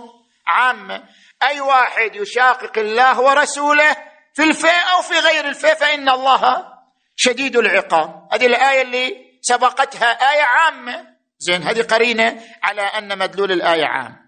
القرينة الثانية أن الفقرة اللي بعدها الآية مباشرة ما آتاكم الرسول فخذوه وما نهاكم عنه فانتهوا واتقوا الله إن الله شديد العقاب. ومن الواضح أن الأمر بالتقوى لا يخص مورد الفيء بل هو أمر مطلق، فكما أن الفقرة التي بعدها أمر مطلق واتقوا الله، كذلك نفس هذه الفقرة تدل على الطاعة المطلقة للنبي الأعظم صلى الله عليه وآله. نعم، أحسنتم سماحة السيد. ذكرتم أن الأصل في أوامر النبي صلى الله عليه وآله أنها حكم شرعي، ولا بد من قرينة لصرف الأمر إلى حكم ولايتي أو إرشادي، فما هي القرينة؟ هل لا بد من أن تكون رواية؟ القرينة متعددة، قد تكون رواية، قد تكون السياق التاريخي لنفس الحديث الوارد، قد تكون كما يعبر العلماء مناسبة الحكم للموضوع. ايش معنى مناسبة الحكم للموضوع؟ يعني النبي من يتكلم في قضايا طبية ويقول من أكل التفاحة كل التفاح على الريق، ترى أنا أكل تفاح على الريق يا رياض، يعني زين، ترى التفاح على الريق زين، كل التفاح على الريق فإنه يخوص المعدة، يعني يعطي المعدة مناعة، وإن كانت معدتي خربانة بس هو هذا الحديث عام، كل التفاح على الريق فإنه يخوص المعدة، يعني يكسبها مناعة، يعطي المعدة مناعة. زين، هذه الرواية بما أنها تتحدث عن قضية صحية، القضية الصحية كما تعلمون تختلف باختلاف الأشخاص، تختلف باختلاف البيئات، أكو بيئة تناسبها أكو بيئة ما تناسبها. فبما أن القضايا الصحية تختلف باختلاف الأشخاص، تختلف باختلاف البيئات، إذن نفس هذه القضية هي قرينة على نفسها، هذه يسموها مناسبة الحكم للموضوع. نفس القضية قرينة على نفسها أنها مجرد إرشاد إلى قضية على سبيل الاقتضاء لا على سبيل العلية التامة. يعني النبي لخبرته وعلمه بالواقع يطرح إرشاد على سبيل الاقتضاء أن أكل التفاح على الريق يعطي المعدة استعدادا للمناعة، لا أن هذا الأمر دائما يحصل. فالقرينة على حمله أنه مجرد إرشاد وليس بيانا لحكم شرعي هو ذات القضية قرينة على نفسها أنها قضية صحية تختلف باختلاف الأمزجة وتختلف باختلاف البيئات وتختلف باختلاف الموارد. نعم، أحسنتم سماحة السيد.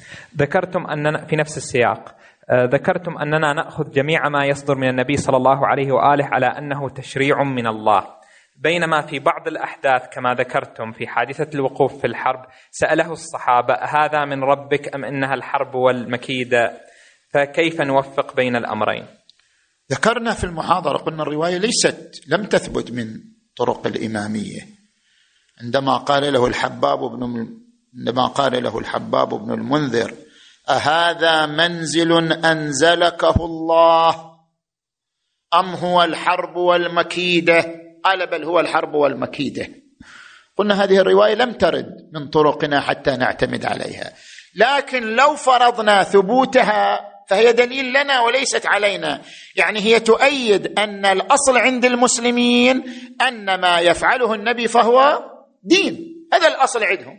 المسلمون كانوا يتلقون كل ما يصدر من النبي على أنه دين، لأجل أن هذا الأصل عندهم. فهذا الحباب بن المنذر استغرب، قال يعني المكان مغفر ما في ماء والنبي جاء وجلس فيه، والآن وقت حرب والقتال يحتاج إلى ماء. لذلك لأنه يعتقد أن الأصل هو الدين سأل النبي قال هذا داخل في الدين نزولك في هذا المكان أو مجرد تكتيك بشري صدر منك؟ فقال النبي إذا صحت الرواية هو الحرب والمكيدة. نعم، أحسنتم سماحة السيد. هل الولاية في التشريع خاصة بالنبي صلى الله عليه وآله أم أنها ثابتة لأوليائه؟ هذه مسألة خلافية. بعض العلماء كالمحقق الإصفهاني يرى أن الولاية التشريعية كما ثبتت للنبي الأعظم محمد اللهم صل وسلم فقد ثبتت لأهل البيت عليهم السلام، لأجل جملة من الروايات منها رواية موسى بن أشيم قال إن الله فوض إلى نبيه فقال ما آتاكم الرسول. هذا بعد اللي أيد كلامي أن الآية مطلقة، أن الرواية استشهدت بالآية كدليل على الطاعة المطلقة للنبي. فقال ما آتاكم الرسول فخذوه وما نهاكم عنه فانتهوا. ثم قال عليه السلام فما فوض إلى رسول الله فقد فوض إلينا. بعضهم استشهد بهذه الروايات على أن ولاية التشريع كما ثبتت للنبي ثبتت لأهل البيت صلوات الله عليهم أجمعين. وبعض العلماء يرى أن ثبوت الخمس في أرباح المكاسب هو تشريع صدر من أهل البيت، فوض إليهم التشريع وهم شرعوا ثبوت الخمس في أرباح المكاسب. هناك رأي آخر ذكره جملة من العلماء أنه لا، الولاية على التشريع خاصة بالنبي محمد صلى الله عليه وآله. اللهم صل على محمد وآل محمد. لا لقصور في أهل البيت، بل لأن التشريع اكتمل، بعد وش يخلوه؟ يعني هم تلقوا تشريعا كاملا من النبي، ما في منطقة يقوم الشرع فيها، لا لقصور فيهم بل لاكتمال التشريع. وتدل عليه صحيحة زرارة وإن عندنا الجامعة، قيل وما الجامعة؟ قال كتاب، يقول الصادق عليه السلام كتاب بإملاء رسول الله. صلى الله عليه وسلم وخط علي بن أبي طالب، فيه جميع ما يحتاجه الناس من حلال وحرام، حتى أرش الخدش، حتى حكم أرش الخدش موجود إلى يوم القيامة. يعني تشريع مكتمل وصل إلى الأئمة صلوات الله وسلامه عليهم، فلا حاجة إلى إعمال ولايتهم على التشريع. سيد السيستاني دام ظله الشريف في كتابه علل اختلاف الحديث ذكر، طرح هذه المسألة الولاية التشريعية لأهل البيت صلوات الله عليهم، وعرض أدلة الطرفين وناقش كلا الطرفين من الأدلة، يمكن لكم المراجعة. نعم. أحسنتم سماحة السيد. هل هناك أسس من خلالها يتبين أن الرؤية رؤية عقلانية قطعية جمعية؟ قلنا بالعمل المؤسساتي، نحن نفتقر إلى العمل المؤسساتي. بالعمل المؤسساتي لو عندنا مؤسسات قانونية تعنى بالقضايا القانونية لاستطعنا من خلال هذه المؤسسات أن نستقرئ الرؤى العقلائية في كل زمن، من خلال استقراء القوانين، من خلال استقراء المجتمعات، من خلال استقراء المواقف، من خلال استقراء الأحداث، نستطيع أن نستكشف ما يتفق عليه العقلاء من رؤى ومن قرارات ومن أحكام في كل مرحلة من المراحل. كل ذلك يعتمد على العمل المؤسساتي. نعم. أحسنتم سماحة السيد. بالنسبة للمرتد، إذا أكو سؤال، إذا في سؤال صحيح ما نوصل للمرتد، أن هي الأسئلة خلصت يعني قريب تخلص. السلام عليكم. السلام ورحمة الله. سيدنا، هل نستطيع أن نقول محاولة السيد الشهيد الصدر فقه النظرية هي محاولة لسد هذا الأمر، حيث انطلق من سؤال الواقع واستنطاق النص واستخراج نظرية، وتتجسد هذه الفقه النظرية في مثلا كتاب اقتصادنا أو مجتمعنا أو ما شابه؟ هذا أمر. الأمر الثاني، هل تعتبر محاولة الشهيد المطهر رضوان الله عليه بالاجتهاد التخصصي هو ما تعنون به بالمؤسسة، بحيث يكون هناك فقهاء متخصصون كل في مجاله ونخرج برؤى متكاملة في هذا الأمر؟ أحسنتم أستاذنا أبا قاسم. بالنسبة إلى النقطة الأولى، مسألة القراءة الواقعية للنص عبر عنها السيد الصدر، وهي أن تنطلق من الواقع إلى النص وليس العكس، بمعنى أن تستقرأ الواقع، وإذا استقرأت الواقع خرجت من الواقع إلى النص، ستجد أن النص يجيبك على أسئلة الواقع، خلاف ما إذا انطلقت من النص إلى الواقع.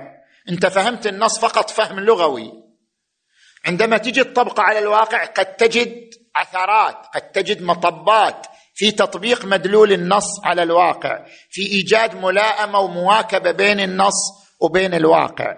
لذلك هو طرح نظرية القراءة الواقعية للنص مقابل القراءة الحرفية للنص. وعبر عن المرحوم الشيخ محمد جواد مغنية في كتابه الفقه، فقه الإمام الصادق، عبر عنه بالفقيه الاجتماعي، يعني هو انطلق من المجتمع إلى النص، يعني حمل خبرته الاجتماعية في قراءة النصوص الواردة عن أهل البيت صلوات الله وسلامه عليهم أجمعين. فهذه النظرية جدا نظرية مهمة، تسهم في الوصول فعلا إلى استقراء الواقع. والنظرية الأخرى طبعا مفيدة أيضا، وهي ما طرحه شهيد المطهري، والآن طبعا في جامعة المصطفى في قم أسسوا له، يعني أسسوا لهذه النظرية يعني بنود، وبدأوا بتفعيلها، وهي التخصصات، يعني أن الفقه يتحول إلى تخصصات، تخصص في باب الحج، تخصص في باب الخمس، تخصص في باب المعاملات، تخصص في المسائل البنكية، تخصص في، وهكذا، بحيث يكون لكل باب مجاله الواسع. نعم. أحسنتم سماحة السيد.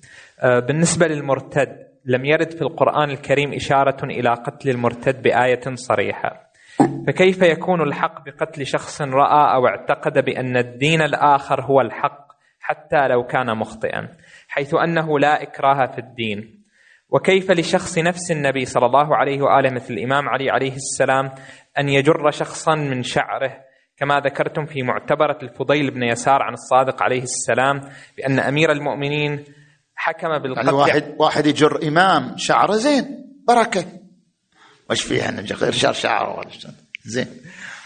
يد الإمام، اليد التي فتح بها باب خيبر، اليد التي كسر بها الأصنام، اليد التي حمى بها رسول الله، اليد التي تصدق بخاتمها على الفقير، اليد العظيمة هذه جرب شعره زين. تفضلوا. كما ذكرتم في معتبرة الفضيل بن يسار عن الصادق عليه السلام بأن أمير المؤمنين حكم بالقتل على مسلم قد تنصر عندما أبى أن يرجع، وكيف يكون لأي شخص حق بقتل شخص آخر لم يرتكب ظلما ولا أعداء سوى اعتناق دين آخر؟ فإذا كان قتل المرتد واجب شرعا، فينبغي أن تكون دعوة الأديان الأخرى أيضا واجب شرعي.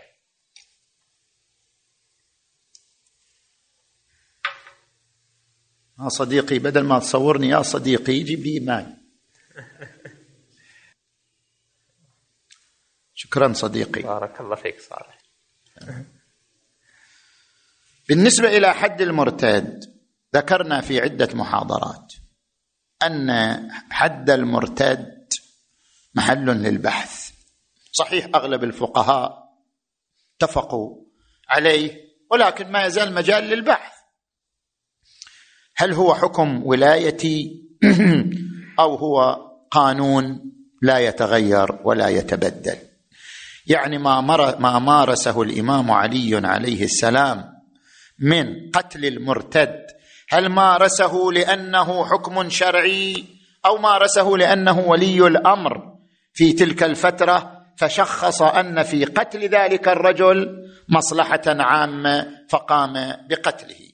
وقلنا في المحاضرة أن من استدل بهذه الرواية على أن حد المرتد حكم وقانون شرعي ليس استدلاله تاما، لأن الرواية تحتمل أنها يعني عمل ولايتي قام به الإمام علي عليه السلام لكونه رئيس الدولة الإسلامية آنذاك وولي الأمر.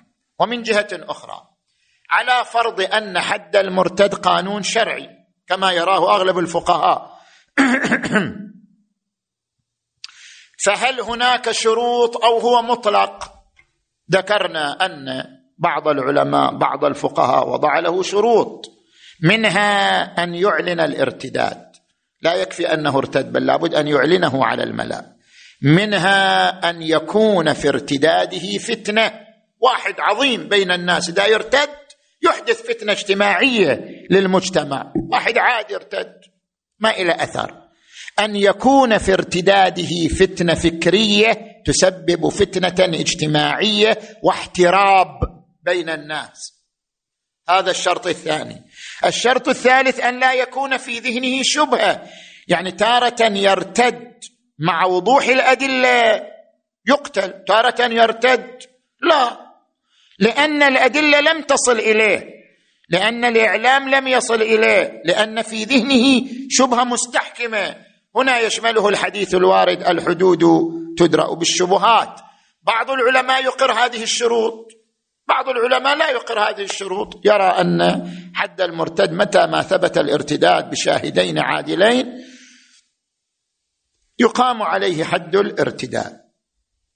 ونحن مع ذلك نقول حتى لو ثبت أن حد الارتداد قانون شرعي وأنه بدون شروط، مع ذلك تطبيقه يحتاج إلى ولاية، تطبيقه أمر ولايتي مو أمر مبذول.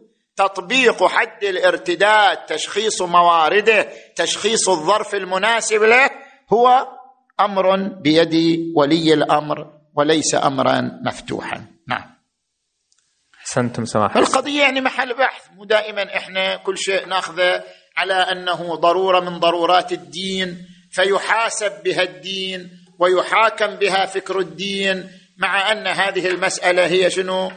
محل بحث ومحل نظر. نعم، أحسنتم سماحة السيد. هذه قضية أصبحت يعني زي ما يقولوا ساخنة في نعم تساءل حول نفقة الزوجة. نفقة الزوجة الساخنة يعني لا هذه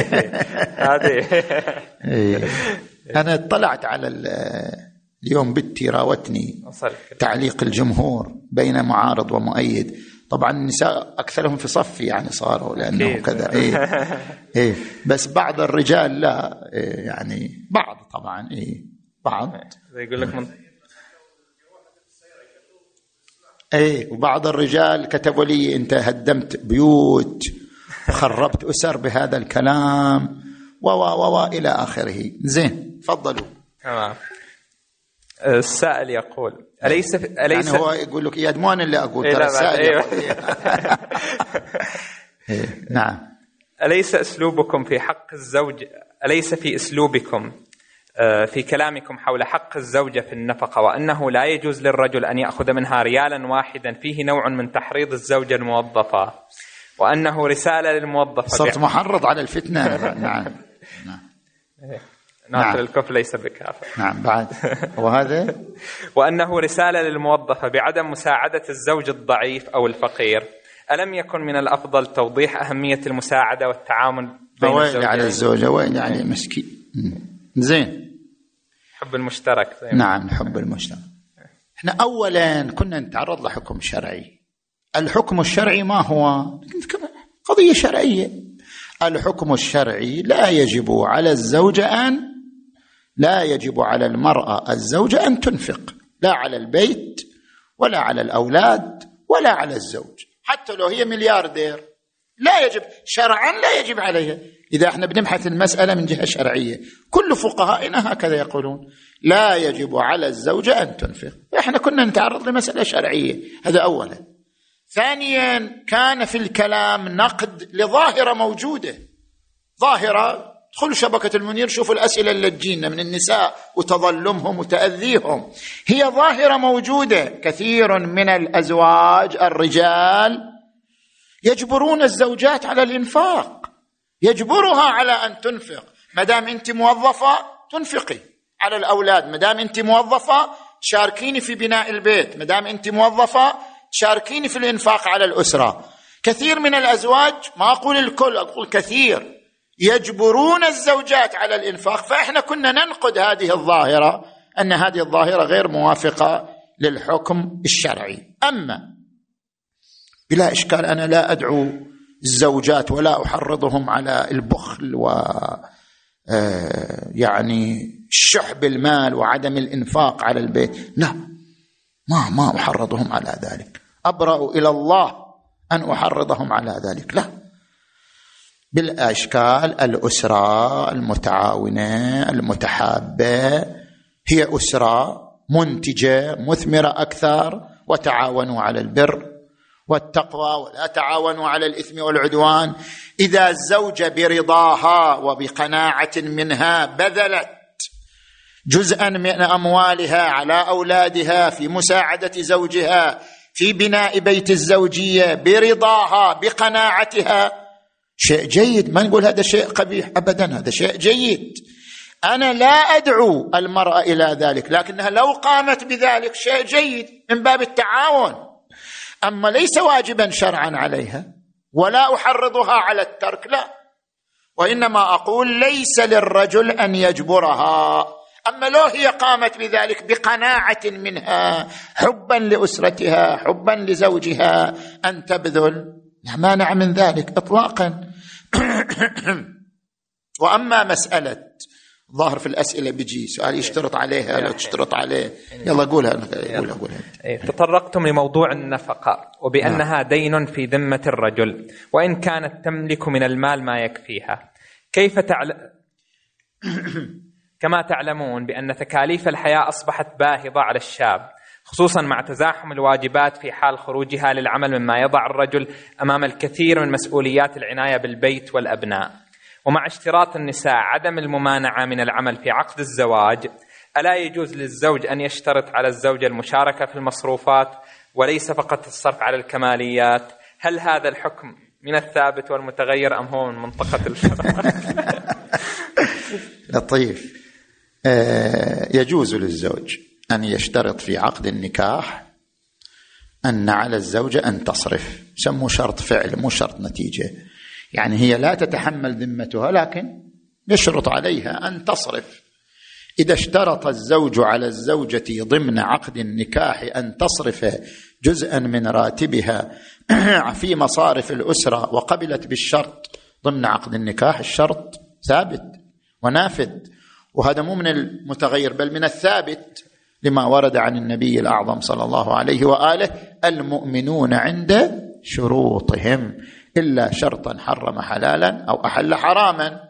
لا بأس بهذا الشرط، هذا ليس فيه إشكال. إذا اشترط عليها على نحو شرط الفعل ماكو مانع، هي أيضا لها أن تشترط عليه ما تريد من الشروط.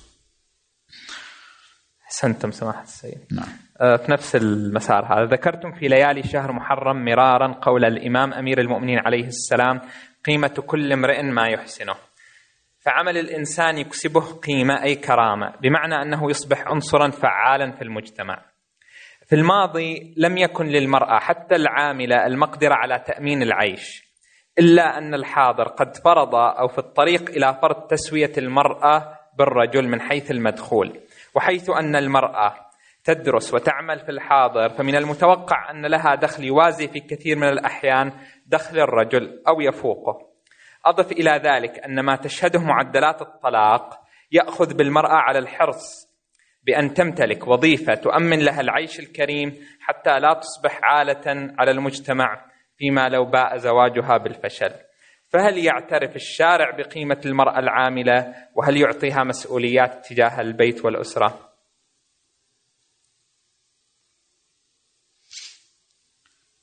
المرأة هي لولب الأسرة. دور المرأة في الأسرة لا يستطيع أن يقوم به رجل. المرأة هي سر سعادة الأسرة، سر نجاح الأسرة. كلما كانت الأم مثقفة متدينة متخلقة بالأخلاق الفاضلة أخرجت جيلا عظيما. المرأة هي سر النجاح للأسرة. لأجل ذلك الإسلام أعطى القيمة للمرأة قبل أن تكون موظفة وعاملة. عمل والوظيفة ما بيغير شيء.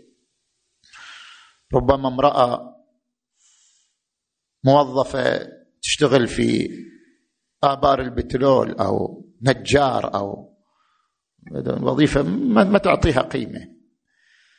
ليست الوظيفة أو العمل هو الذي يعطي المرأة قيمة. الذي يعطي المرأة قيمة أن تكون امرأة حكيمة خبرت الحياة واكتسبت تجربة من الحياة ولديها ثقافتها المفيدة لتربية الأسرة، ولديها دينها الذي يحجزها عن الظلم والتقصير، ولديها أخلاقها الفاضلة التي تعكسها على أبنائها وأسرتها. إذا كانت المرأة بهذا المستوى فهي أفضل من كثير من الرجال، وهي لولب الأسرة وهي سر سعادة الأسرة كما ذكرنا.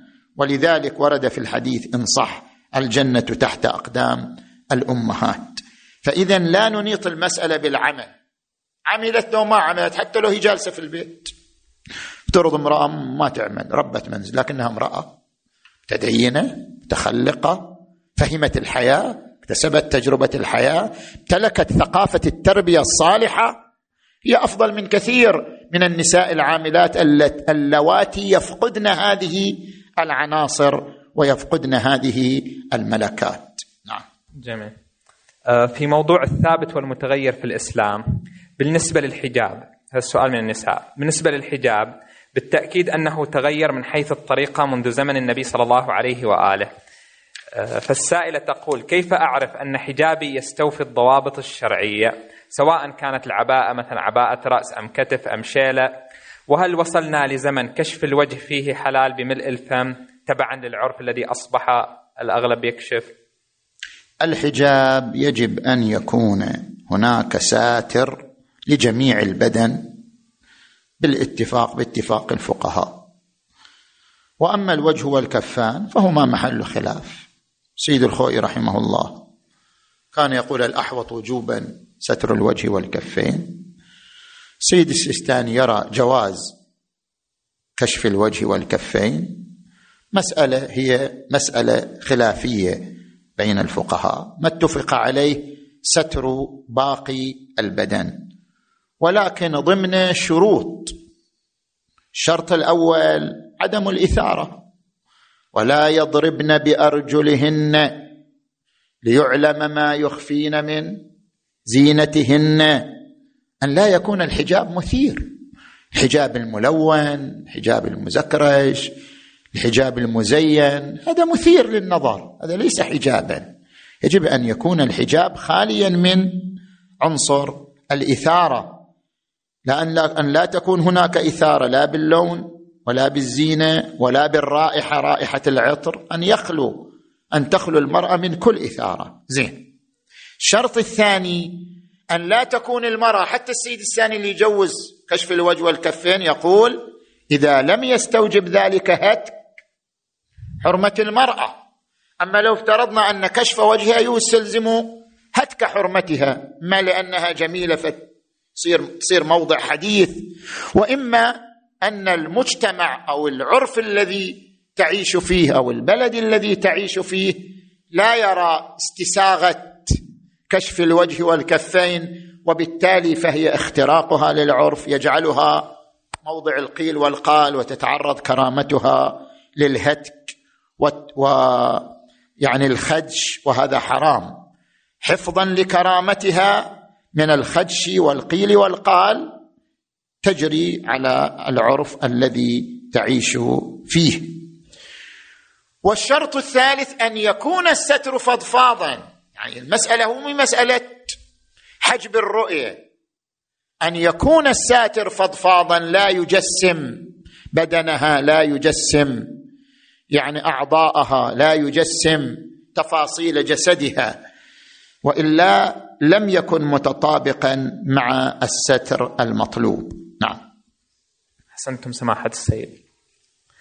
ذكرتم في إحدى الليالي أن الروايات الواردة عن أئمة أهل البيت عليهم السلام تعرض على الكتاب والسنة الصحيحة، فهما الميزان في القبول، فكيف يمكن التوفيق بين الروايات التي تتحدث عن علم النبي صلى الله عليه وآله بما كان وسيكون، وعن إحاطته بالغيبيات ودقائق العلوم، وبين ظواهر آيات كثيرة قوله تعالى: قل لا أملك لنفسي نفعا ولا ضرا إلا ما شاء الله ولو كنت أعلم الغيب لاستكثرت من الخير وما مسني السوء إن أنا إلا نذير وبشير لقوم يؤمنون، أو قوله تعالى: ولا أقول لكم عندي خزائن الله ولا أعلم الغيب. نعم.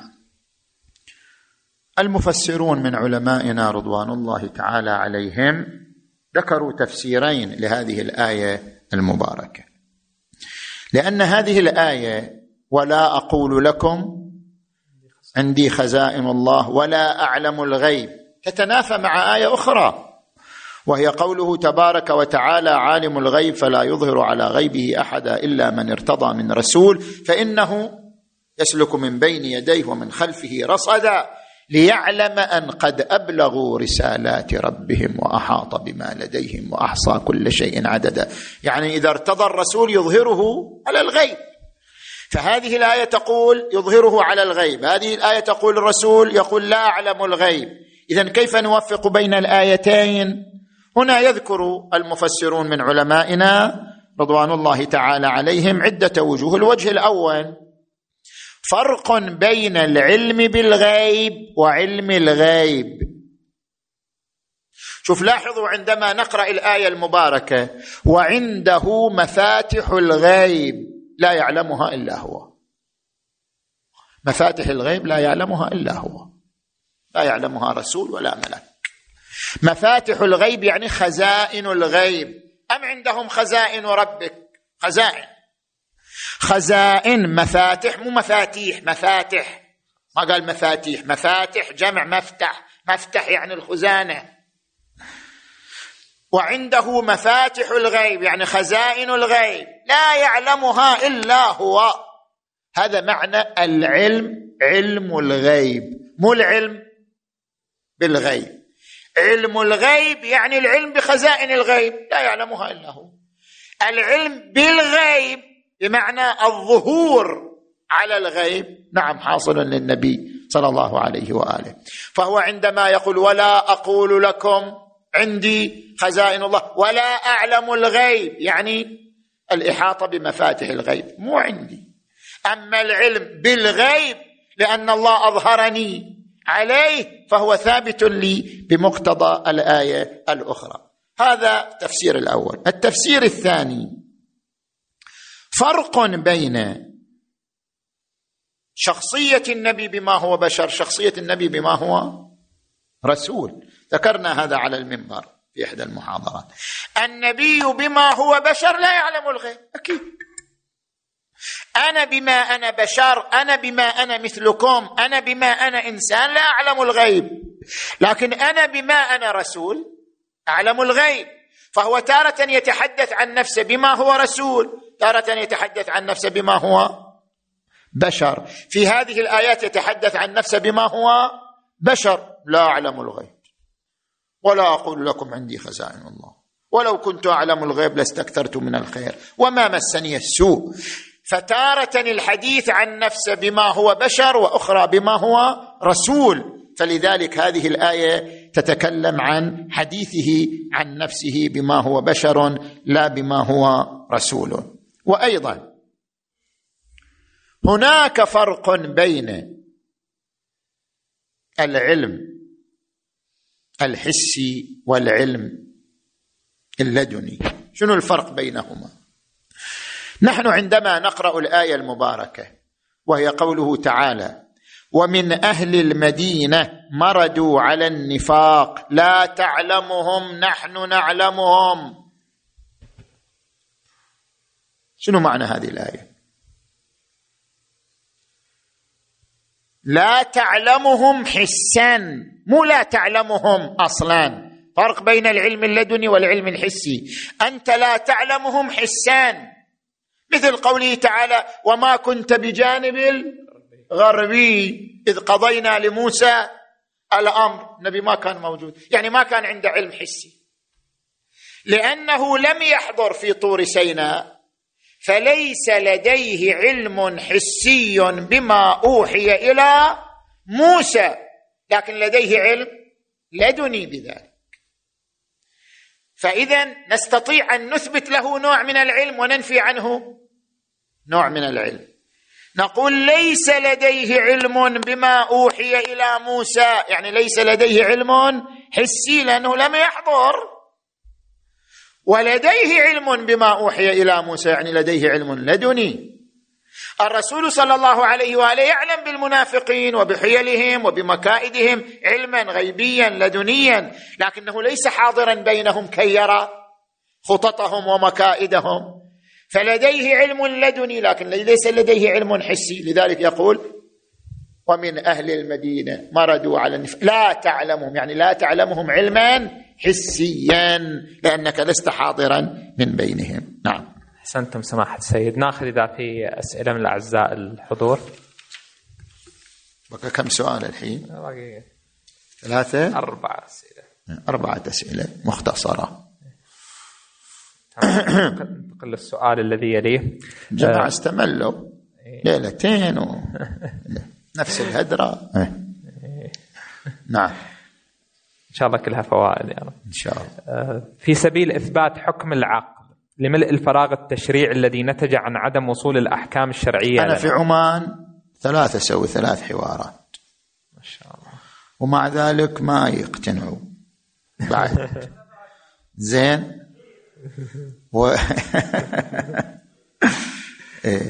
وفي عمان نعمل حوار عام وحوار خاص. حوار الخاص كله مع أولادنا، يعني اللي في أول ثانوي ثاني ثانوي، دول حوار خاص بهم.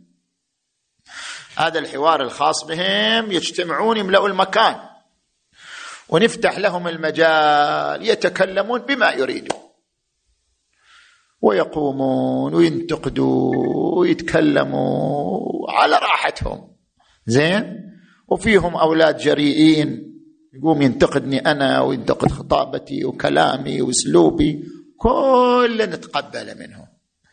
فهي يعني الذي يسهم في تحقيق علاقة فكرية بين المنبر وبين الجمهور والحوارات، وإلا مجرد المحاضرات ما تحقق علاقة فكرية. يحقق العلاقة الفكرية هو الحوارات، حوارات وتبادل الكلام وتبادل المناقشة وربما المستمع يلفت النظر الخطيب إلى أشياء ما يدري عنها. الخطيب خبمو يعني أعلم زمانه في أشياء ما يدري عنها. ربما شخص من الجمهور يلفت نظر الخطيب إلى معلومة مهمة، إلى قضية أساسية، يشير إلى نظرة مهمة في الموضوع، وهكذا. لذلك ما أرى، هذه وجهة نظري، ممكن غيري من الخطباء ما يوافقوني على هذا، لا أرى خطيب لا يحتاج إلى الجمهور. كل خطيب يحتاج إلى أن يقيم حوارات، كل خطيب يحتاج إلى أن يستمع من الجمهور، جمهور العام. كل خطيب يحتاج إلى أن يلتقي مع الطبقات المختلفة، طبقة الكبار، طبقة الشباب، طبقة الصغار، حتى يستمع لوجهات النظر المختلفة، وحتى يكتشف الواقع الذي يتلقى خطابه كيف يتفاعل مع خطابه. نعم تفضل. جميل. بعد هالكلام أكيد في أحد بيسأل. تفضل معي. نعم. نشكر سماحة السيد على هذه الملاحظة الطيبة القيمة. الله يسلمكم إن شاء الله. يعني فكرة جيدة ورائدة بينهم عملية الحوار، يعني حوارات بعد الموسم، وأيضا ممكن الحوارات حتى قبل الموسم، لأنه يعني ضخامة أهمية الموسم يعني من ناحية الحضور ومن ناحية المدة اللي هي مثل 13 ليلة، برنامج ضخم ويعني ومهم. فممكن هذه الحوارات يعني عملية طرح المواضيع، اختيار العناوين العامة للليالي هذه، فهذه ممكن يعني اختيار مثل أبرز دراسات مقارنة، مثلا مجالات اقتصادية، مجالات إدارية، مجالات اجتماعية. ممكن الحوارات تكون على عدة طبقات زي ما تفضل السيد مثلا. صحيح. ممكن حوار مع يعني صناع قادة الرأي، صناع الرأي العام مثلا، حوار مع اللي نسميهم ذولا مثلا الخبراء، حوار مع مثلا الشركاء اللي هم مثلا الخطباء، مثلا المؤثرين. نعم. حوار مع مثلا اللي هم المستفيدين، الأصدقاء ممكن نسميهم اللي هم الشباب وقضايا الشباب وغيرها. نعم. حتى نعرف القضايا الساخنة اللي موجودة عندهم. حوار مع مثلا على فئة ممكن نسميهم بعض الناس اللي هم يشتغلوا في هذا المجال. نعم. قضايا الشباب وغيرها. فيعني ممكن عندنا 5 فئات ممكن تلتقي فيهم، يعني كل فئة على حدة. نعم. حتى نستخرج بعض العناوين العامة، القضايا الساخنة اللي ممكن تطرح لهذا الموسم.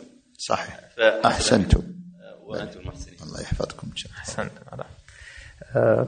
في سبيل إثبات حكم العقل لملء الفراغ التشريعي الذي نتج من عدم وصول الأحكام الشرعية لنا، ذكرتم عدة سبل منها إجماع العلماء، فكيف يكون الإجماع دليلا على الصحة إذا كان هنالك إجماعا على كون الأرض مركزا للكون مثلا وتبين خطأ ذلك مع الوقت؟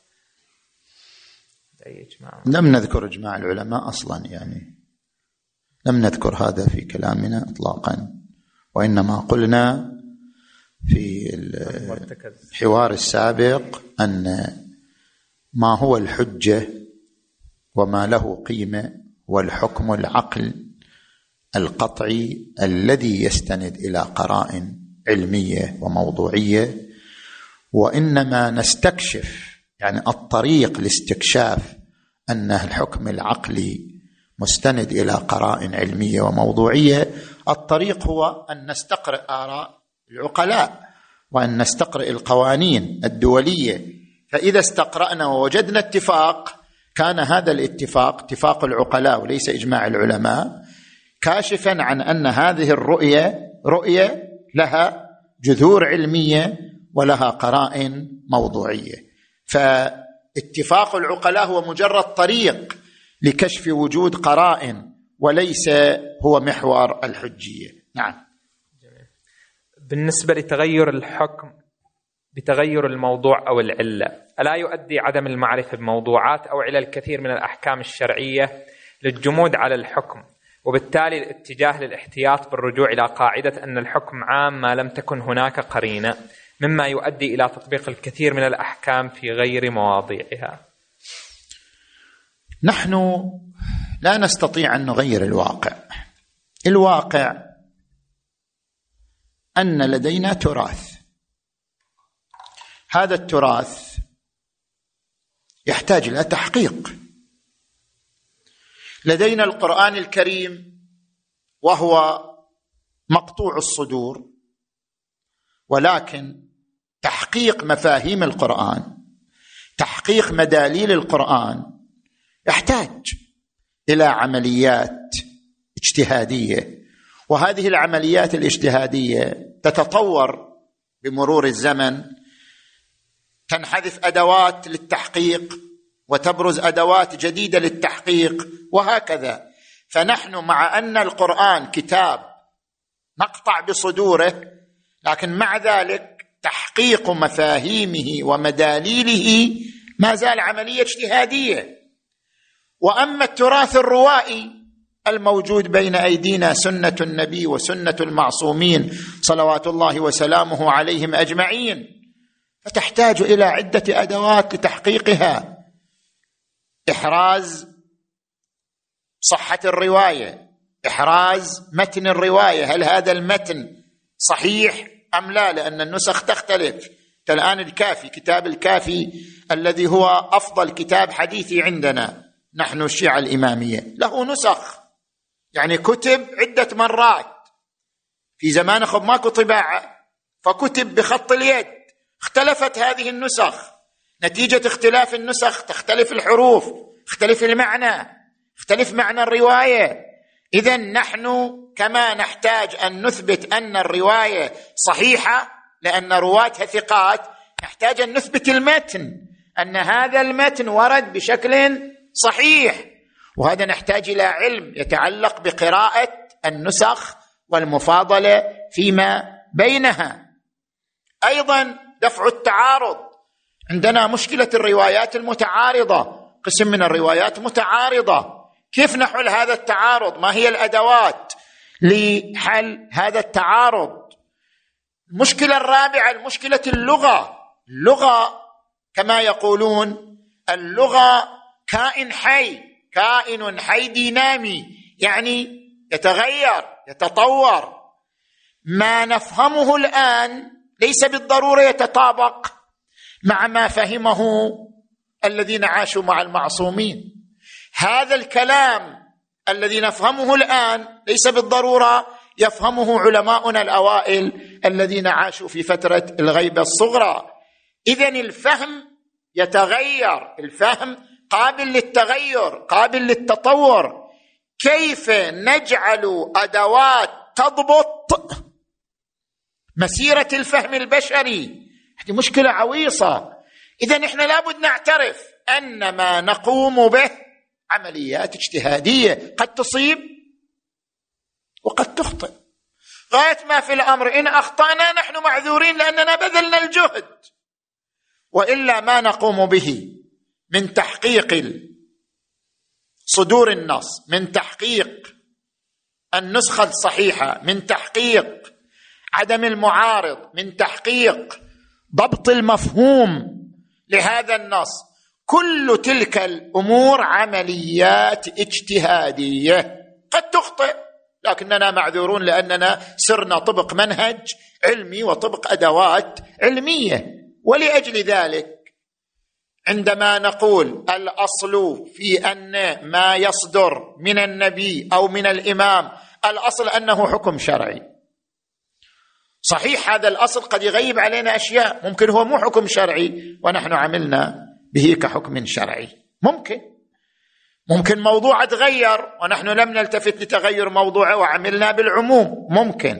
ممكن أن نخطئ، ولكن هذا الخطأ بما أنه يستند إلى منهج علمي في عملنا بالعصر فنحن معذورون فيه. فالمسألة مي واقفة بس على هالنقطة، أنكم كيف تعتبروا ما يصدر حكم شرعي ولعله ليس حكما شرعيا. المشكلة مو بس في هالنقطة، هو كل هذا الفقه ما سوى الضروريات منه هو عمل اجتهادي قد يخطئ، إلا أنه ما دام على ضوء المنهج العلمي والأدوات العلمية فهو عمل معذر أمام العقلاء وأمام الله تبارك وتعالى. أحسنتم سماحة السيد. سؤال نختم بس إذا في سؤال من الأعزاء الحضور.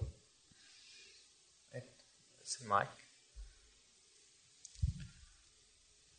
سيدنا ذكرت علاقة الإنسان تنبني على 4: علاقته مع ربه، علاقته مع نفسه، علاقته مع الطبيعة، وعلاقته مع المجتمع.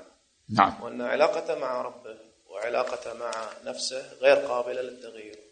أتمنى بس توضحوا. نعم. سؤالكم عن هالنقطة. نعم. كان مقصودي طبعا العلاقة مع النفس بمعنى استجابة الإنسان لقيمه الفطرية، هذا كان مقصودي، يعني أن لدى الإنسان قيما فطرية لا تتغير، وإنه لحب الخير لشديد. الإنسان بطبعه يحب العدل، يحب الأمانة، يحب الصدق، يحب الإحسان، يحب التواضع، يحب الكرامة. هناك قيم فطرية لا تتغير، استجابة الإنسان لهذه القيم الفطرية وتفعيلها هو عبارة عن علاقته بنفسه، لذلك قلنا بأنها علاقة ثابتة بهذا المعنى. وإلا العلاقة بالنفس بمعنى طرق تهذيب النفس قد تختلف من زمن إلى آخر، الأدوات العلمية لضبط النفس قد تختلف من زمن إلى آخر. نعم. حسنتم سماحة السيد. ما هو المانع من أن نقول أن ما السؤال الأخير؟ ما هو المانع من أن نقول أن ما صدر من النبي صلى الله عليه وآله من نظام للغذاء في الطب النبوي هو أمر مستحب، لأن النبي معصوم والمعصوم لا يخطئ الواقع؟ نعم. قلنا الأصل فيما يصدر عن النبي أو عن المعصوم أنه حكم شرعي إلا أن تقوم قرينة على ذلك، وذكرنا أن هذه الوصايا الطبية التي صدرت من النبي صلى الله عليه وآله ليست من قبيل الحكم الشرعي، كذلك طب الإمام الرضا ليس من قبيل الحكم الشرعي، والقرينة على ذلك أن الموضوع نفسه قرينة على نفسه، وهو ما يعبر عنه بمناسبة الحكم، والموضوع هو قرينة على نفسي أنه إرشاد إلى قضايا واقعية على سبيل الاقتضاء لا على سبيل العلية التامة. ولأجل ذلك أيضا حتى موضوع الطب النبوي، حتى موضوع طب الإمام الرضا هو أمر يحتاج إلى تنقيح وبحث، تنقيح أن الرواية صحيحة أو غير صحيحة، رفع المعارض لهذه الرواية، بحث مدلول الرواية على ضوء تطور وتكامل علم الطب في كل زمن. نعم.